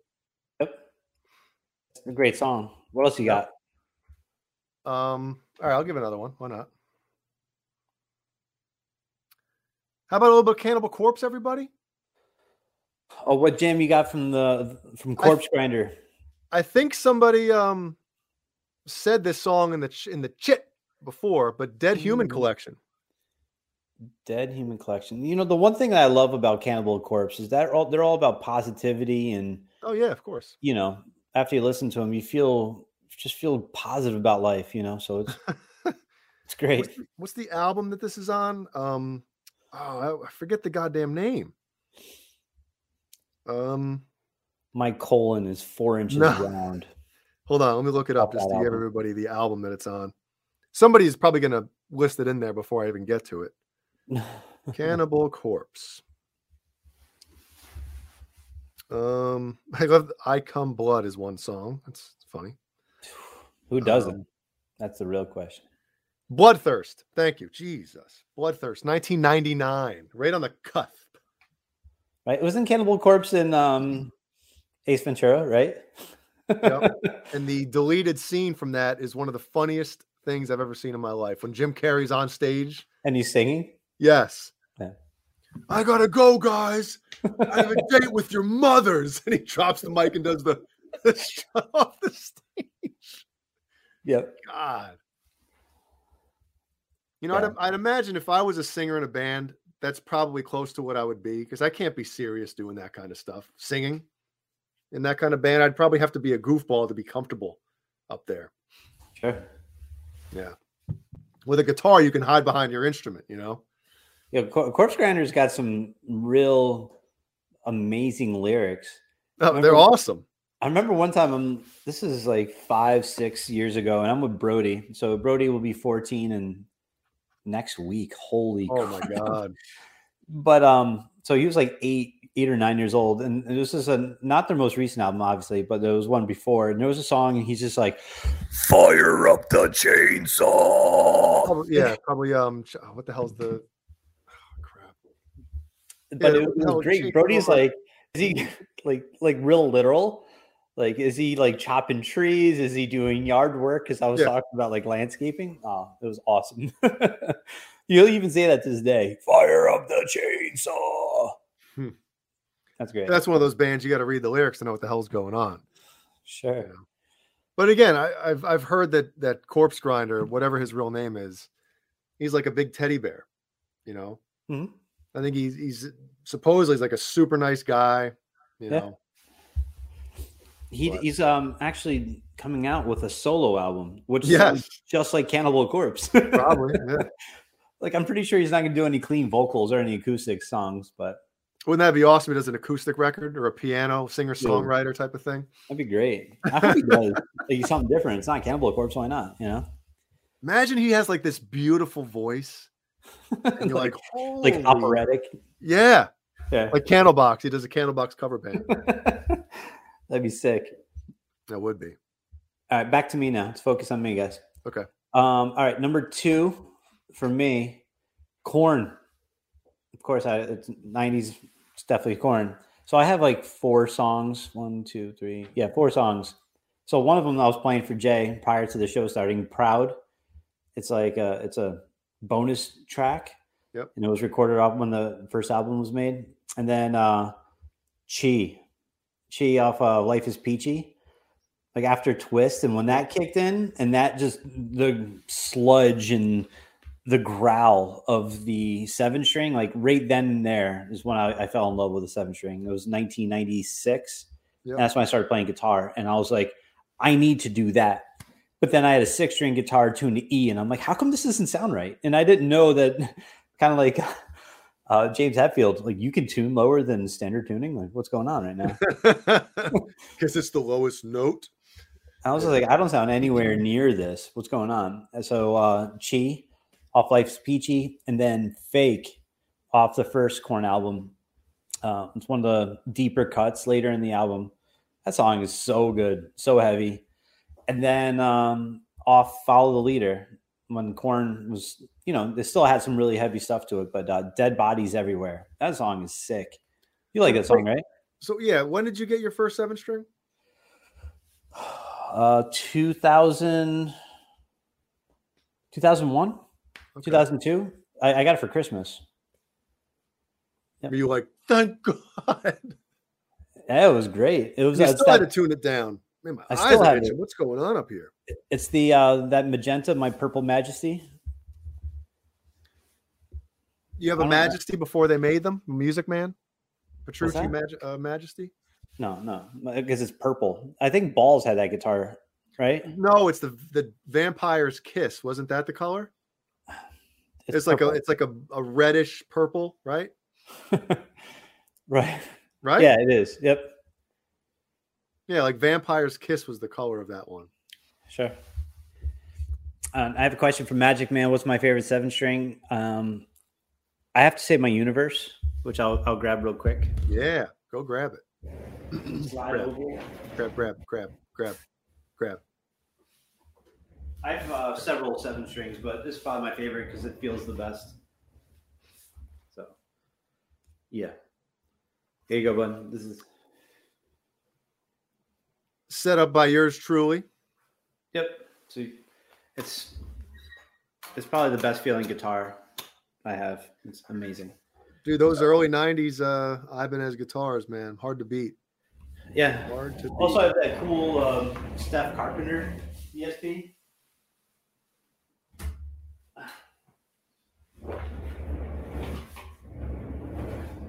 So this is another seven string I have, and I have one seven string at Guitar Center currently. That one's a Looker. It's a Looker. Look at that. Thickness. That makes you want to grab some like Laffy Taffy or something. One thing I like on it, it says battery, like right here, just in case I didn't know where it was. There we go. Thanks for labeling E S P. So, um, but I'm um, also, Jay, I should have back next week. I called today. I forgot to tell you. Oh, you forgot? No, I called. Oh. Um, he, he said it should be done either this weekend or early next week. So that's great. Right, cool. So cool. Awesome. Uh, so Magic got- Man says he has a Weasel seven string for sale. If anyone wants one of the best seven strings available in the market. Super sick guitar. He's just poor. Hey, I know. The, I know the feeling. Um, and then uh, I think all all all Dave all night asks, which is my favorite uh, Jim Root guitar? Is this? And this is my favorite guitar of all time. Like this was made for me. It's perfect. So there you go. How many more we got here? And my phone is going, it's going to die soon. It's going to die. All right. I didn't list any Anthrax yet. Okay. Go ahead. Off of Persistence of Time. I figured we're gonna go with the last track, Discharge. Now, it has, I think Discharge has one of the heaviest thrash metal riffs known to man. And it's actually a pretty tri- tricky riff to play as well. But it's the bridge riff, you know. When everything cuts, then it breaks in. It's awesome. It's like, hell yeah, man. Awesome stuff. I love it. Love it. It's like one of those metal riffs that I get goosebumps off of. It's like. That's your favorite um, Anthrax album. Oh, yes. Yes, it is. Mm-hmm. Yep.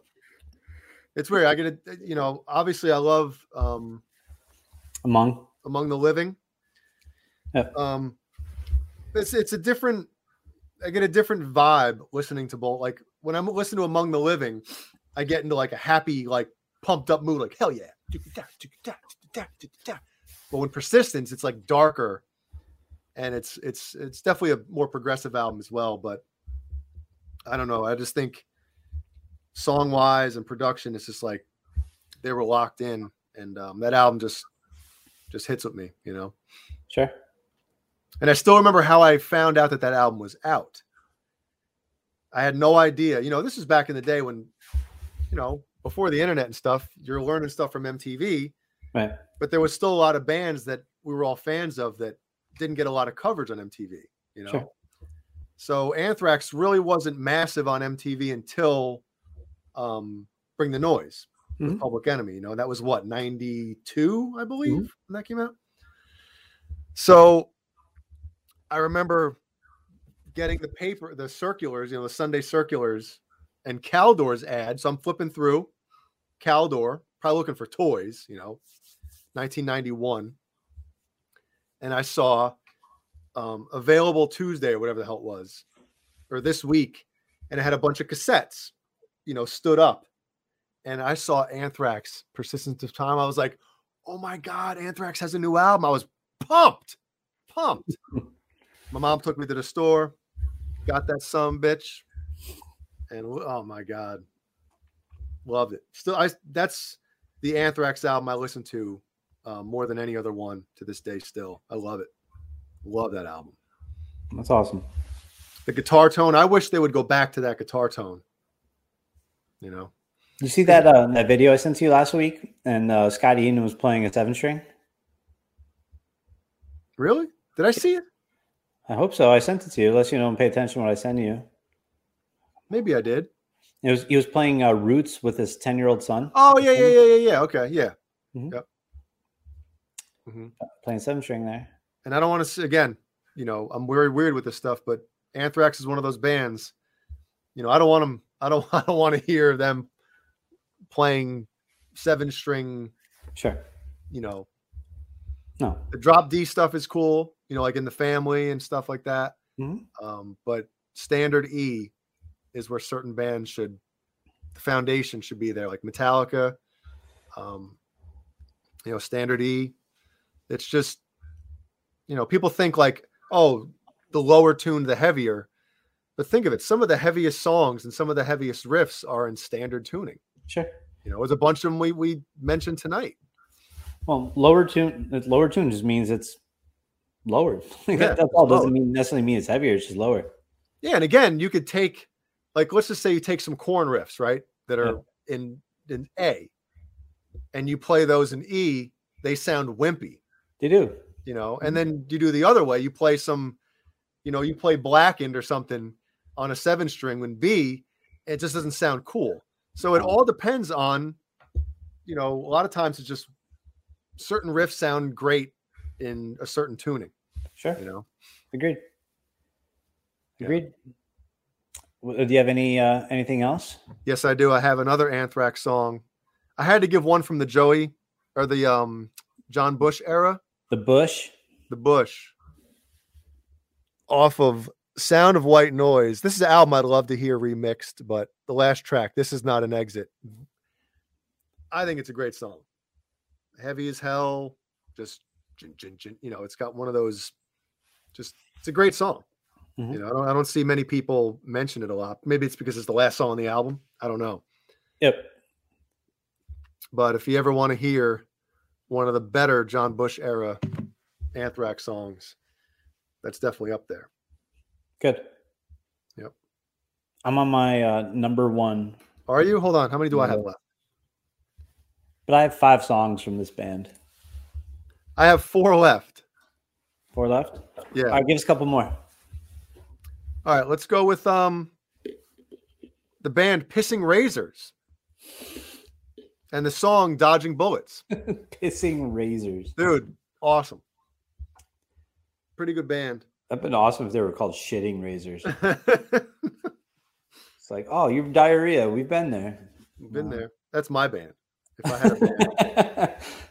That's I, had between, I had to choose between peeing and pooping. I'd definitely be pooping. So Pissing Razors, what song? Uh, I almost said Sweating Bullets, but that's Megadeth. It's uh, Dodging Bullets. Dodging Bullets from Pissing Razors. Okay. Yeah, it definitely sounds like an S T D. Absolutely. It's like, we're going to the doctor. What's wrong? Pissing Razors. Oh, I got that too. I got it. Got it. Can't get rid of it. Cool. Uh, what else you got? Um, should I say, uh, how about this? Somebody mentioned it earlier. We got D N R from Testament off of The Gathering. Mm-hmm. Great album. Yeah, check that one out. It's awesome. Okay. And um, how about this one? Self-Biased Resistor off oh, yeah. of Demanufacture. One of the cooler album covers, I think, in metal. Yep. Such a great album cover. Great album. That's the album I got into Fear Factory on. Um, and again, this was like the first album that I listened to that actually had straight screaming in it. I was, I was anti-screaming, you know, and then once I heard this album, I was like, oh, hey, he has, he does clean singing and I like that. So I guess I'll just, I'll try to get used to the screaming stuff. And the next thing you know, I was like, oh my God, this is, this, this is great. Sure. It was the first album I listened to on a, my Sony Discman. It was the first the first C D Walkman that I had. Demanufacture was the first C D I put into it. That's awesome. Yep. Great album. Oh, it is. Yep. And uh, Positive Flag, Time just blew my mind.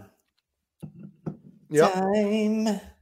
Time. Yeah, but the, um, that, a lot of that song, I think, is in seven eight as well, you know. What is it?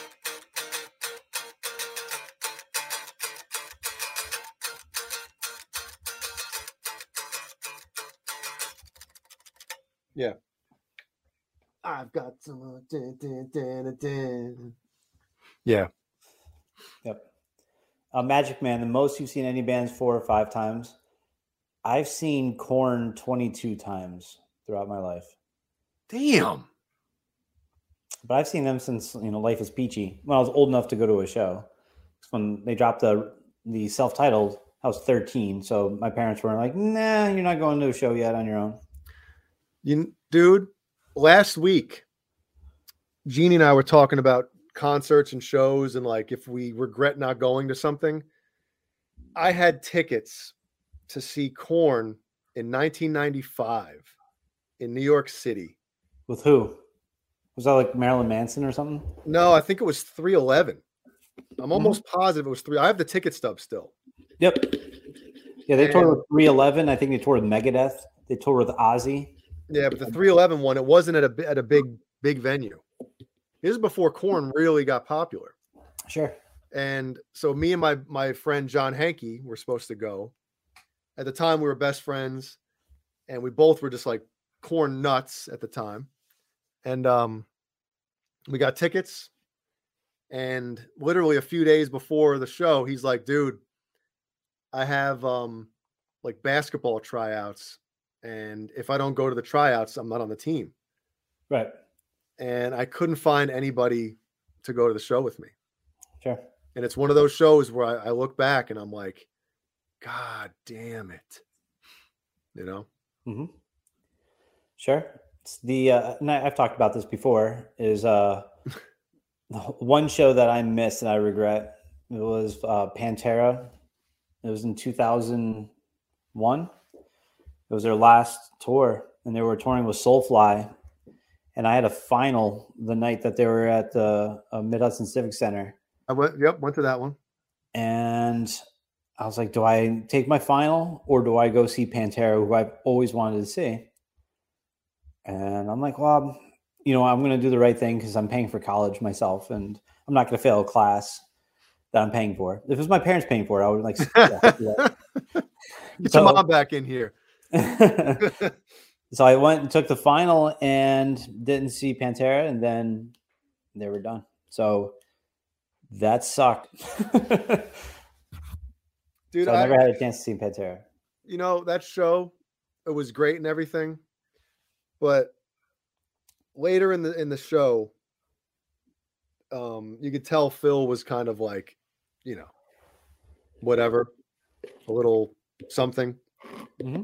And Dimebag started playing the intro for Cemetery Gates, and the crowd went nuts because, you know, we were thinking, we're not going to play that. You know, Phil can't sing that stuff anymore. Right.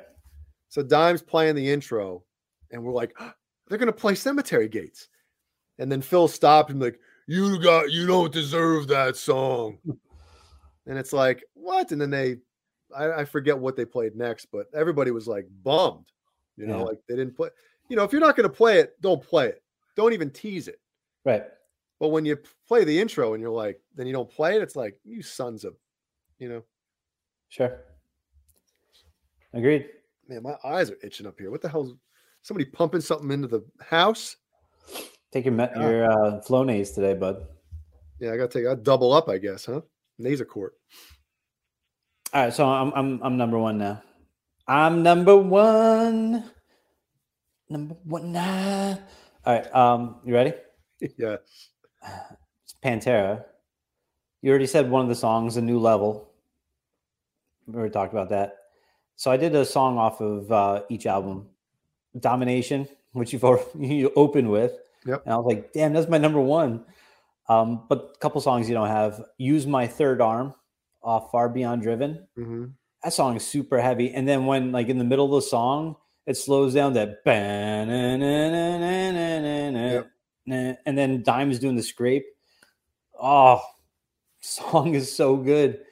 That's a fantastic song. Um, that whole album is amazing, minus uh, track five. No, track five is just, I hate that song. Oh, invoked your girlfriend last night. And then uh, my yeah. last song I have on here, I've talked about once before, Sandblasted Skin. I don't know if you can get heavier from Pantera. Like, that song is super heavy. Ba-dum, ba-dum, ba-dum, ba-dum. I, I think that's tuned to like Z sharp. That's it's such an odd tuning drop, too. Drop R. Yeah. So th- that's uh, that's number one for me. So top heaviest, top ten heaviest songs of the nineties, which I gave twenty. But number one's Pantera. Pantera was the band of the nineties. They. Uh, And I said this, I think it was last night during uh, Johnny's show with Mancuda and Neanderthal. I don't know where metal would have been without Pantera, because Metallica was was the band for metal, and then Black Album came out, and people were like, what is this? Metallica's Black Album made rock, hard rock, metal more mainstream, which is fantastic, but mm-hmm. they weren't heavy anymore. Like they were. So Pantera, well, they, weren't, they weren't thrash anymore. Right. But yeah. Pantera is just like, uh-uh, we, we, we have to do this. So God bless Pantera. Oh yeah. I mean, no matter what happened in, in music, Pantera was still Pantera, and you got to give them credit for that, you know, and they didn't, they didn't take, uh, you know, they, they weren't one of those bands that, that got crap for staying heavy, you know, sure. um, obviously Metallica, you know, the Black Album, it's not like it, the Black Album isn't heavy metal. It is. Right. But after that, with Load and Reload, like they completely changed. Yep. They weren't Metallica anymore. Nope. Um, and then obviously with grunge and everything from, you know, ninety-one on, it was, it was hard to find a lot of those heavy, heavy metal bands anymore. Yep. And, um, again, you know, Pantera stayed true. Mm-hmm. I do have a, um, well, Pantera is, is the biggest extreme metal band of all time. Agreed. You know, they, in nineteen ninety-four, when Far Beyond Driven came out, it's the heaviest album to ever go number one. You know, and I, I, I argue a little bit about, with Paul, Neanderthal, about this. Um, he says, like, Pantera isn't as big as people think they were and whatever. Like, dude, nobody's comparing Pantera to Metallica. Like, you can't, exp- but for what, how heavy Pantera was, considering that they were massive. Huge. A band that heavy has no has no business no. having a number one album. But and they I did. think, honestly, if you go peak to peak, Pantera against Metallica live, I think Pantera would be like a better show than Metallica. I don't know about that. I'm I'm saying it. I'm saying it. You can uh, say it all you want, but you know, later on after those first couple albums, Phil wasn't. Uh, You know, I, I agree, but I'm saying peak to peak, but also because, like, you know, Pantera are running around stage a little more, a little, a little more crazy. Um, I don't know. It's just, and, and their stuff is heavier than Metallica. So I think from a show standpoint, I think, in my opinion. Yeah, but you're more of a Pantera fan than you are a Metallica fan. A hundred percent. I am. I like Pantera more than I like Metallica. Yeah, I, absolutely. Um, so yeah. I don't know. It, it would have been sick because how awesome would it have been, though? What are you going to see tonight? Pantera and Metallica. You imagine? Yeah. You imagine? That'd be awesome. Sick. Yep. It would be. Yeah, the Justice Tour, All Dave, All Night says, Metallica Justice Tour was. Did you go to see that, Dave? Because, man, that's the one Metallica tour. If I could, ha- if I did have a DeLorean, I yeah. would go back and watch that. Um, Hell yeah! Same as like Van Halen. Even though I've never, I never got to see Van Halen with Roth, I think I would still choose the fifty-one fifty tour to go back and watch. Um, maybe tough. I mean, maybe I'd go back and watch like Fair Warning or something, the Fair Warning tour. But I don't know, man. You know, if you have one tour, you have you have uh. DeLorean for one night and you can go back to anything, what would it be? Oh my god, one one tour? Oh my god, dude. That's really tough. Would you choose a huge band in like their club days? Or would you choose them on at their peak, you know, of popularity or right before they really took off? Because Justice, you know, Metallica wasn't Black Album Metallica yet. Sure. They weren't selling out the world. Sure. In, in nineteen eighty-nine or eighty, sure. Well, summer of eighty-eight into yep. eighty-nine.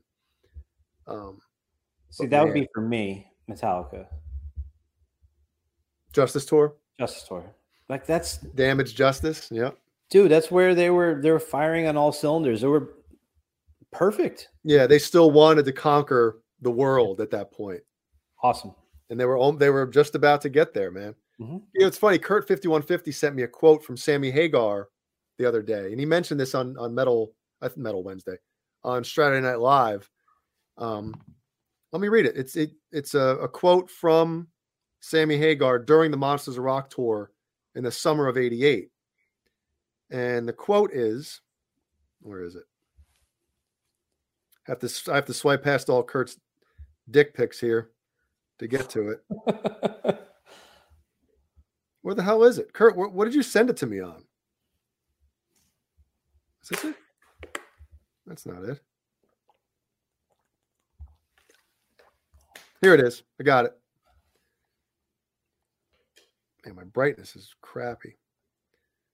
All right. Um, let's see. Nothing Van Halen did on Sunday altered the earlier impression that Metallica is making the metal of at the, of the moment. L A Times reviewer Steve Hockman noted, and likely the future. The band made a similar impression on Sammy Hagar. This is Sammy, quote, "Metallica will be the new Kings of Rock. Just you wait and see." So Sammy Hagar knew, and again, I've, I've mentioned this a million times on this channel. Um, my brother saw the Monsters of Rock show in the at the Meadowlands in the summer of eighty-eight. He was never a huge Metallica fan. Mm-hmm. And the next morning when I woke up and asked him, how was the concert? He said, man, Metallica blew everybody away, even Van Halen. And this is coming from somebody who's not even a fan. He probably didn't even know any of the songs at the time. You know, sure. maybe maybe he heard some from friends or something that were fans. But, you know, when you go to a concert and you're not a fan of a band and they knock your socks off, That that that tells you something, man. You know? Yeah, absolutely. They were hungry as hell back then. Agreed. And Dokken had to go on after them. Whew. Man, no thanks. No thanks. Do you have um, any other songs on your list? I had one. I had a um, Tool song, Violence. Uh, a world, world in a world is the song. From Violence? Yep. Hmm. Yep. Actually, wow. Byzant, uh, O J from Byzantine did a cover that I mixed. And I'd never heard the song before until he sent me his version. And I was like, dude, this song is killer. Um, so. That's awesome. Yep. You have any Tool songs? No. Yeah, I don't. I mean, I mean I, I'm, I'm a Tool fan, but. Agreed. But they're not, to me, you know, top ten heaviest. There's obviously some heavy songs, but... Yeah, but I don't consider them metal. You know? Agreed. Mm-hmm. Yep. Um.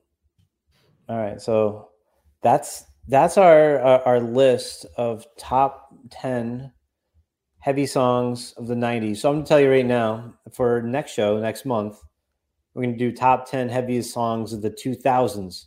So, Jay, you have a whole month to prepare. You just let me know now so I don't check it. That's check what it is right now. Yeah. So, uh, yeah. So when you guys watch the show next month, come prepared. You guys, you have some homework to do as well. So, um, yeah, before we finish up for the night, so we're we're getting down to the end. What um, what else of this year for twenty twenty-two are you looking forward to, Jay? Any albums that are coming out? Any new releases? Anything well, that if- you're looking? If Metallica comes out with a new album this year, obviously I'll be interested. Yep. Um, obviously the Meshuggah record is going to be coming out. What else? What else is coming out? Uh, Megadeth is coming out with a new album. Yes, that's right. Megadeth is coming out with a new album. Uh, Byzantine. Well, the E it's an E P. I've already heard it, so I'm not that excited. um. Well, actually, I've heard, I've heard it a thousand times already. Next Friday, not this Friday, coming up next Friday, the new Korn album comes out. Oh, Which, no snap. Okay. Yeah. So I think the new yeah. album has ten songs. They've already released two. And the new one that came out. One of them is, one of them is dreadful. Jay's not a fan, guys, if you, if you couldn't tell. But the other song that came out last week, a lot heavier, real cool. What would you think of that? I forgot what you said. I stopped it as soon as the vocals came in. The the one thing I'll say, and next month we'll we'll do a, a review of the new Korn album, just because it's Korn. You can do a review of the new Korn album. you have to listen to it. Come on. Like I'll, and, I'll listen to it, but yeah, I'll, I'll do a review. But um, I really like Jonathan's vocals. I think the older that he gets, I, I just think he's he's honed his craft. He's such a good singer, and he composes like the structure of his vocals. He does such a great job. So um, I don't, I'm looking forward to it. I hope it's really good. No, I, last... I get that, but I just, there's something about the rawness and the unrefined first two albums that I like. You know, I don't listen to Korn for great vocals. Like, sure, I want to hear rawness and aggression and and you know, just stripped back, pulled back stuff. You know, I don't need all this, you know, million vocal tracks and perfection mm-hmm. and all this extra production stuff with that. Sure. You know? Well, the first That's two a, Korn yeah. albums changed the game. Yeah. Completely altered metal. Yep. And hard rock. So um I, I don't know. I'm looking forward to it.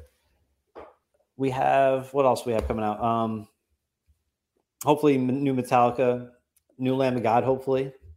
Mm-hmm. Um, Slipknot. Yeah. That should be like April, May-ish. Um, so that's, that's pretty cool. And there's a lot of cool tours that are being announced now. Like um, Korn and Chevelle, they're going on tour together, which I want to see. I love Korn and Chevelle. That's right. You do love some Chevelle. Um, Megadeth, Trivium, Lamb of God, Hatebreed, uh, the twenty twenty-two tour of the year, metal tour of the year. That should be a pretty cool show. Mm-hmm. Um, Slipknot is taking Cypress Hill out on the road. Oh Jesus, they're pulling the old Korn stuff, pulling it, bringing out the, uh, you know, didn't didn't Cypress Hill tour with Korn one time? I don't, I don't think so. I know they toured with Rage Against the Machine, but I don't know if well, they toured with Korn. Yeah. I can't believe neither one of us pulled the Rage Against the Machine song out. True. Wow. I, Especially I from that first that. record. Yeah. First record definitely heavier than the uh, the second album. Even though second record does have Bulls on Parade. Banu, Banu, Banu, Banu, Banu. So I would have to say off of the uh, first album, Freedom. If I had to pick a song, heaviest song off that album. What about Township Rebellion? Township Rebellion's sick. Dude, that's such a killer track, man. It is. It's a great song. Yep. But the uh, Freedom... Isn't that the one that plays at the end of um, The Matrix, the first one? No, Wake Up is the first one. That's right. Wake. That's a great one too, man. Dude, the, oh. that first Rage record is, is great. Fantastic. Yeah. yeah. It's too, Freedom... bad now that, too bad that now they're like Rage with the Machine, but you know, we can save that for another another topic, another show. That's true. But the, the end of Freedom with Zach screaming. Mm-hmm. And I remember when I was younger and a friend of mine was like, yeah, Zach would swallow Vaseline for his throat. I was like, really? That's insane. I remember hearing that too, man. I remember hearing that. Swallow yeah. Vaseline. Hey, False so. Flag wants to jump in quick before we split. Are we, yeah. um, is about, is it about that time? Bring, bring them on. Yeah, He's come on in. Welcome. Plug plug your new record. Oh, that hey was guys. Oh, hey John. False, false flag hey, here. Hey, hey, false flag. Um, I yeah, we are the same person. I would just like to everybody to know that. Awesome. Just kidding. There's another one. Oh no, there, no, there he is. How are you? You got the P O V. Uh, I've got to say it's it's it's thirty, thirty, thirty-three degrees Celsius here in Melbourne. So. What it's is very that? Hot, what is that? In, what is that in real temperature? Like one hundred degrees? Uh, I think it's like a hundred, over one hundred. Are you kidding me? It's, yeah, it's oh boiling. Oh, do you have an you. air conditioner there? Yeah, it's right on me. Right oh, so now. What are you complaining about? Hey, Jay, I was going to ask you on persistence, persistence of time. Yeah. What do you think of Dan's solos? Because I, I always thought that they had a huge impact on me. At that time, I thought they were really, really innovative. They are. I, I almost feel like though. Um, I think his solos on like Among the Living are better. Um, but again, this is all personal preference. Yeah. Um, yeah. I don't know. Some of them are really I, I, good. Some of them are really yeah, good. Yeah, I just think he's uh, underrated. Very oh, underrated. Def definitely underrated. Yeah. Definitely underrated as a, as a lead yeah. player in, in the thrash metal world. You know, he was, yeah. he was really, really good. And he had and cool also, guitars. Remember, remember the um, he had the Jackson. All those Flying V, the Ninja, Jackson Flying V's. Yeah. With the Ninja. He Turtles always had on such it. cool ones. Yeah. Yep. yep. He was cool. And also, uh, this morning, a friend of mine sent me. He says in, in relation to the chat between Neanderthal and uh, John, John yesterday, um, Metallica, when they played the Grammys in eighty-eight, I think it was, I think they really sort of just, like, because it was live television, yeah, you know, and uh, mainstream, they played, you know, the Grammys, and it was just a huge event for the metal community, you know. So is, is Justice your favorite uh, Metallica record? Oh, yeah, without a doubt. Without a doubt. Yeah. It's just, uh, like what I said to you the other day, like it might not have bass, but, you know, it is what it is, you know, now. You know, yeah. It's a great album. Yeah. That guitar it, tone is perfect. It, that guitar tone, I mean, that's how heavy that guitar tone is. It doesn't even need bass guitar behind it. Yeah, actually. So yeah. Goddamn heavy. It's like, Jesus. You know? And, you know, people complain about the Justice mix. Now, in my opinion, this is just me talking, right? You know, I love Master of Puppets, but when I put on Master of Puppets, to me, it sounds dated. It sounds like an yeah, yeah. metal record. Whereas Justice, I mean, Justice kind of laid the foundation for how metal kick drums and the tightness of a mix ended up being like the the staple in heavy metal. Yeah, you know. So I, yeah. if I were to hear, if if I were to pick a Metallica record to be remixed, it would be Master of Puppets, not Justice. Yeah, I I agree with you there. And if and if I was to pick a song off Justice, Frayed Ends of Sanity, for me, it's just just a perfect track. Oh, yeah. Dude, so like, just awesome. It's got the um the O E O in the beginning. Yep. Oh, yeah. Oh. Yeah. Uh,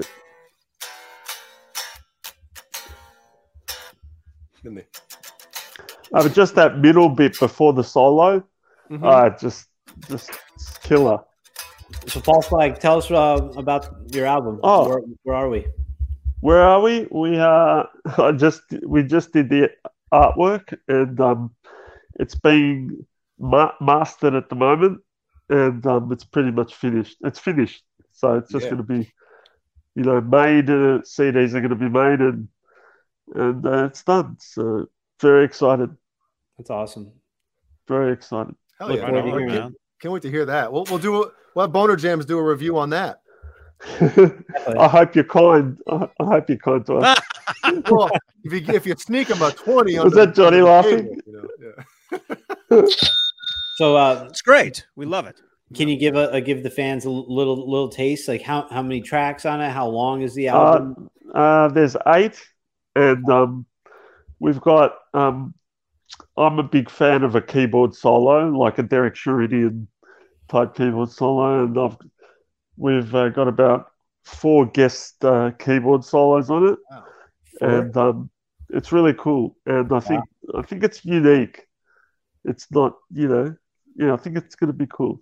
Well, it's it's my, you know, it's going to um, be something that I'm proud of. So I don't like like you, Jay. You don't like. I don't care if it if it does anything, to be honest. But you know, yeah, yeah. I mean, it's some when you put music out. I mean, you know, you can have expectations or whatever you you, you feel, but at the end of the day, you know, if you're happy with it and if you're proud of it, that. You know, I mean, an independent musician nowadays, you can't really expect to, number one, make a lot of money putting an album out. Yeah. Um, yeah. May, having something massive and huge. So modern music, especially if you're playing heavy type of music, if you're going to put an album out, as long as you're happy with it and you're proud of it, and that to me, that that means a lot. Because that means, you know, it's honest. If you put something out and yeah. you're proud of it and you like, This is this is me, you know. Being proud of something yeah. like that is it's it means it means a lot. So Absolutely. Yeah, and uh, also, like, for me as a, like a little little kid growing up, there were three defining moments in my musical journey, and that was listening to, like, Metallica and Justice for All when I was like a teenager. Um, and the second one was Meshuggah, Chaos Fear. Yeah. I, I just was like, what the hell is going on here? It just rearranged my brain. It was yeah. unbelievable.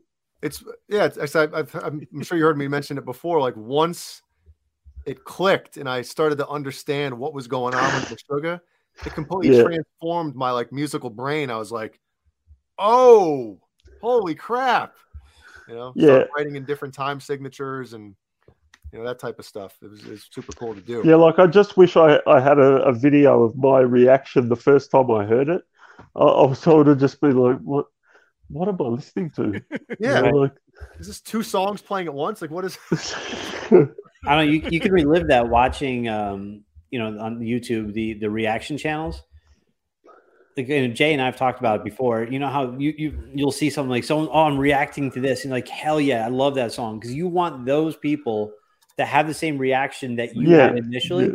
so you can kind of live through them again. Like, that's how I felt. Yep. Yeah. Yeah.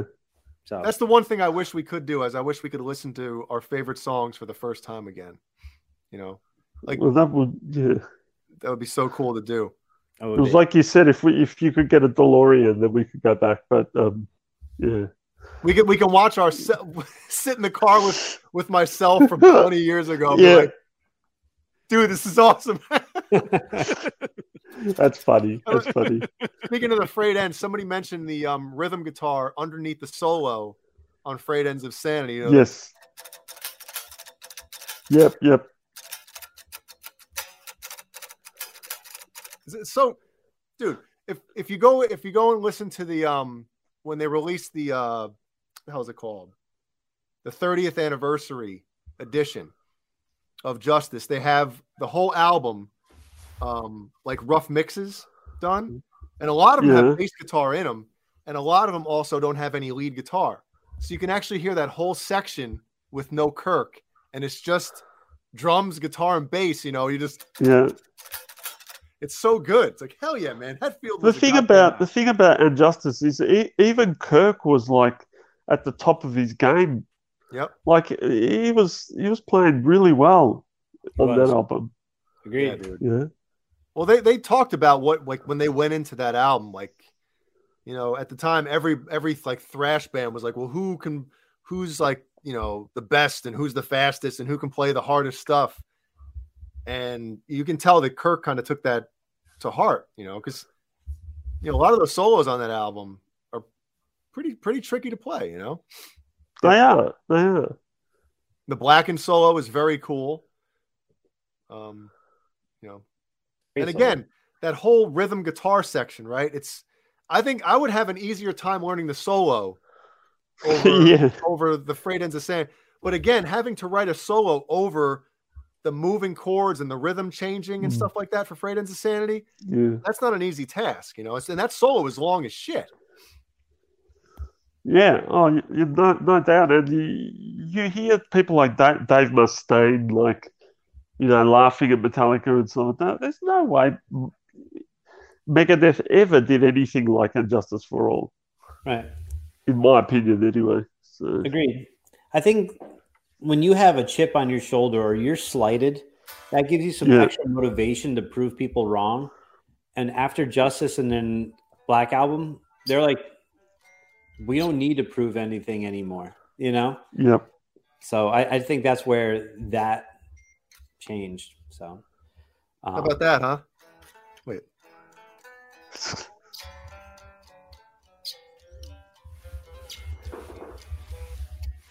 Johnny is flagged. Actually, Metallica doesn't give a crap. You can cover Metallica all day. They won't care. That's how cool Metallica is, you know. Uh, and, and real quick, depends before, on where you uh, are. Sherman Sherman Callahan, thank you for the uh, the sticker. Sherman Callahan. Steve Anderson, the man. God. Hey now, Steve Anderson. What? And uh, just quickly, have you guys heard that Kerry King uh, is thinking of continuing with Slayer if um, Tom doesn't uh, stay with him. Like, I, I don't get it. Like, I hope not. Yeah, me, um, me too. I mean, at the age they are and at the point of their career they are, I think that, you know, especially like the singer frontman, Tom Araya, his voice is very, you know, identifiable with that band. Yeah. You know, if the rest of the band wants to continue, I, th- I think they should do it. Well, well, a diff- I mean, it's only Kerry. I mean, he's the only member that um, from the old Slayer. So. Oh, if, he, if he's the only member, then he's then, the only then, one. Yeah. Then you can't. You, I don't think you can. You shouldn't have it be. I mean, it's not my band. I can't say, but yeah, I don't know, man. I don't. I don't think you can. And um, and his solos, by the way, uh, for me as a guitarist.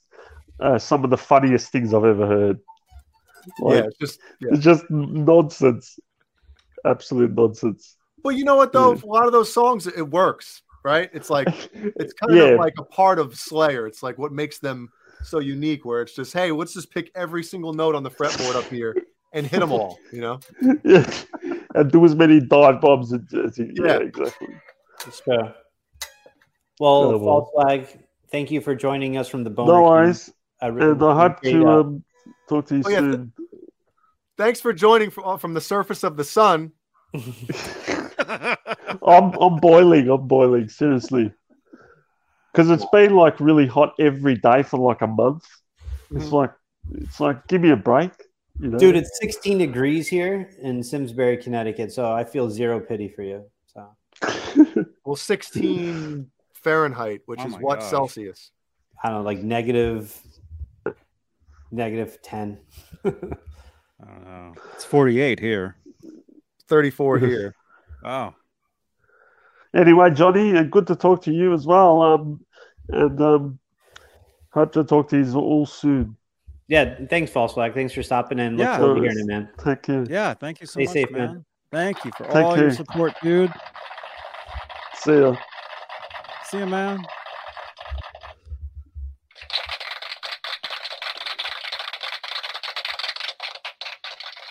Johnny, that was nice of you to set up, um, you know, that pre-recorded video, so nobody thinks that you're a False Flag. You know, I know it looked like you guys were actually talking to each other. That was dude. Good, we huh? timed it perfectly. You know how hard it was to like to play a couple riffs and time it so he talked at the exact same time. That was hard, man. That's awesome. Well, we we have. Uh, It's that time, everyone. We're finishing the show. So thank you to the channel members for Johnny Bean T V. There's way too many to list, but thank you thank very you. much. Thank and, you uh, for all your support, everybody. And I know we had like a few thousand people watching at one point. So make sure if you haven't hit the thumbs up yet, please do. If you haven't subscribed, you couldn't chat. So come on, join. What are you doing? Let's go. That's that's true. You have to subscribe. To, if you want to chat, you have to subscribe. Keeps the weirdos out. Brings well, them in, too. I'm weird. Doesn't keep me out. No, no but uh, great show. Thank you, everyone. And um, look forward to seeing you guys, everyone, next month. And make sure you tune in on Friday to see these two handsome sons of bitches. Yep. Van Halen live. Well, actually, we have a Johnny. We have a cool show Friday, don't we? We might. Okay, we might. We might. So tune in Friday for what is now known as exclusively Van Halen. Oh shoot! All right, every Friday. Exclusively. Is it like Friday? Mo- mostly exclusively. Like yes. Okay. Sherman Callahan. Thank you again, man. My lights just turned green. Sherman, eventually you'll get your Gizmachi prize pack. We got you, bud. I promise. I'll work on that tomorrow. All right. I got to go pick up my hamburger. It's getting cold. Go do it, man. Pick it up where? Like in the kitchen or at the... At the... Like ten minutes away. It was ready ten minutes ago. Well, you should have planned accordingly, I guess, huh? Yeah. All right. We're out of here. We'll see you Friday, everybody. All right. See you, See you soon. Bye-bye. Bye.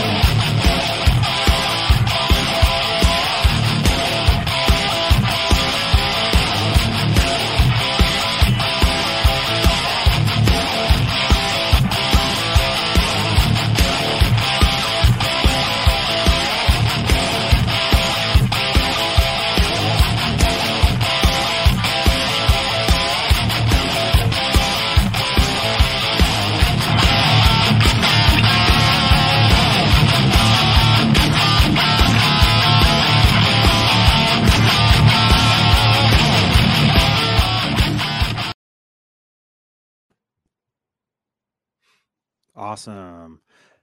All right. I got to split. Bye. Bye.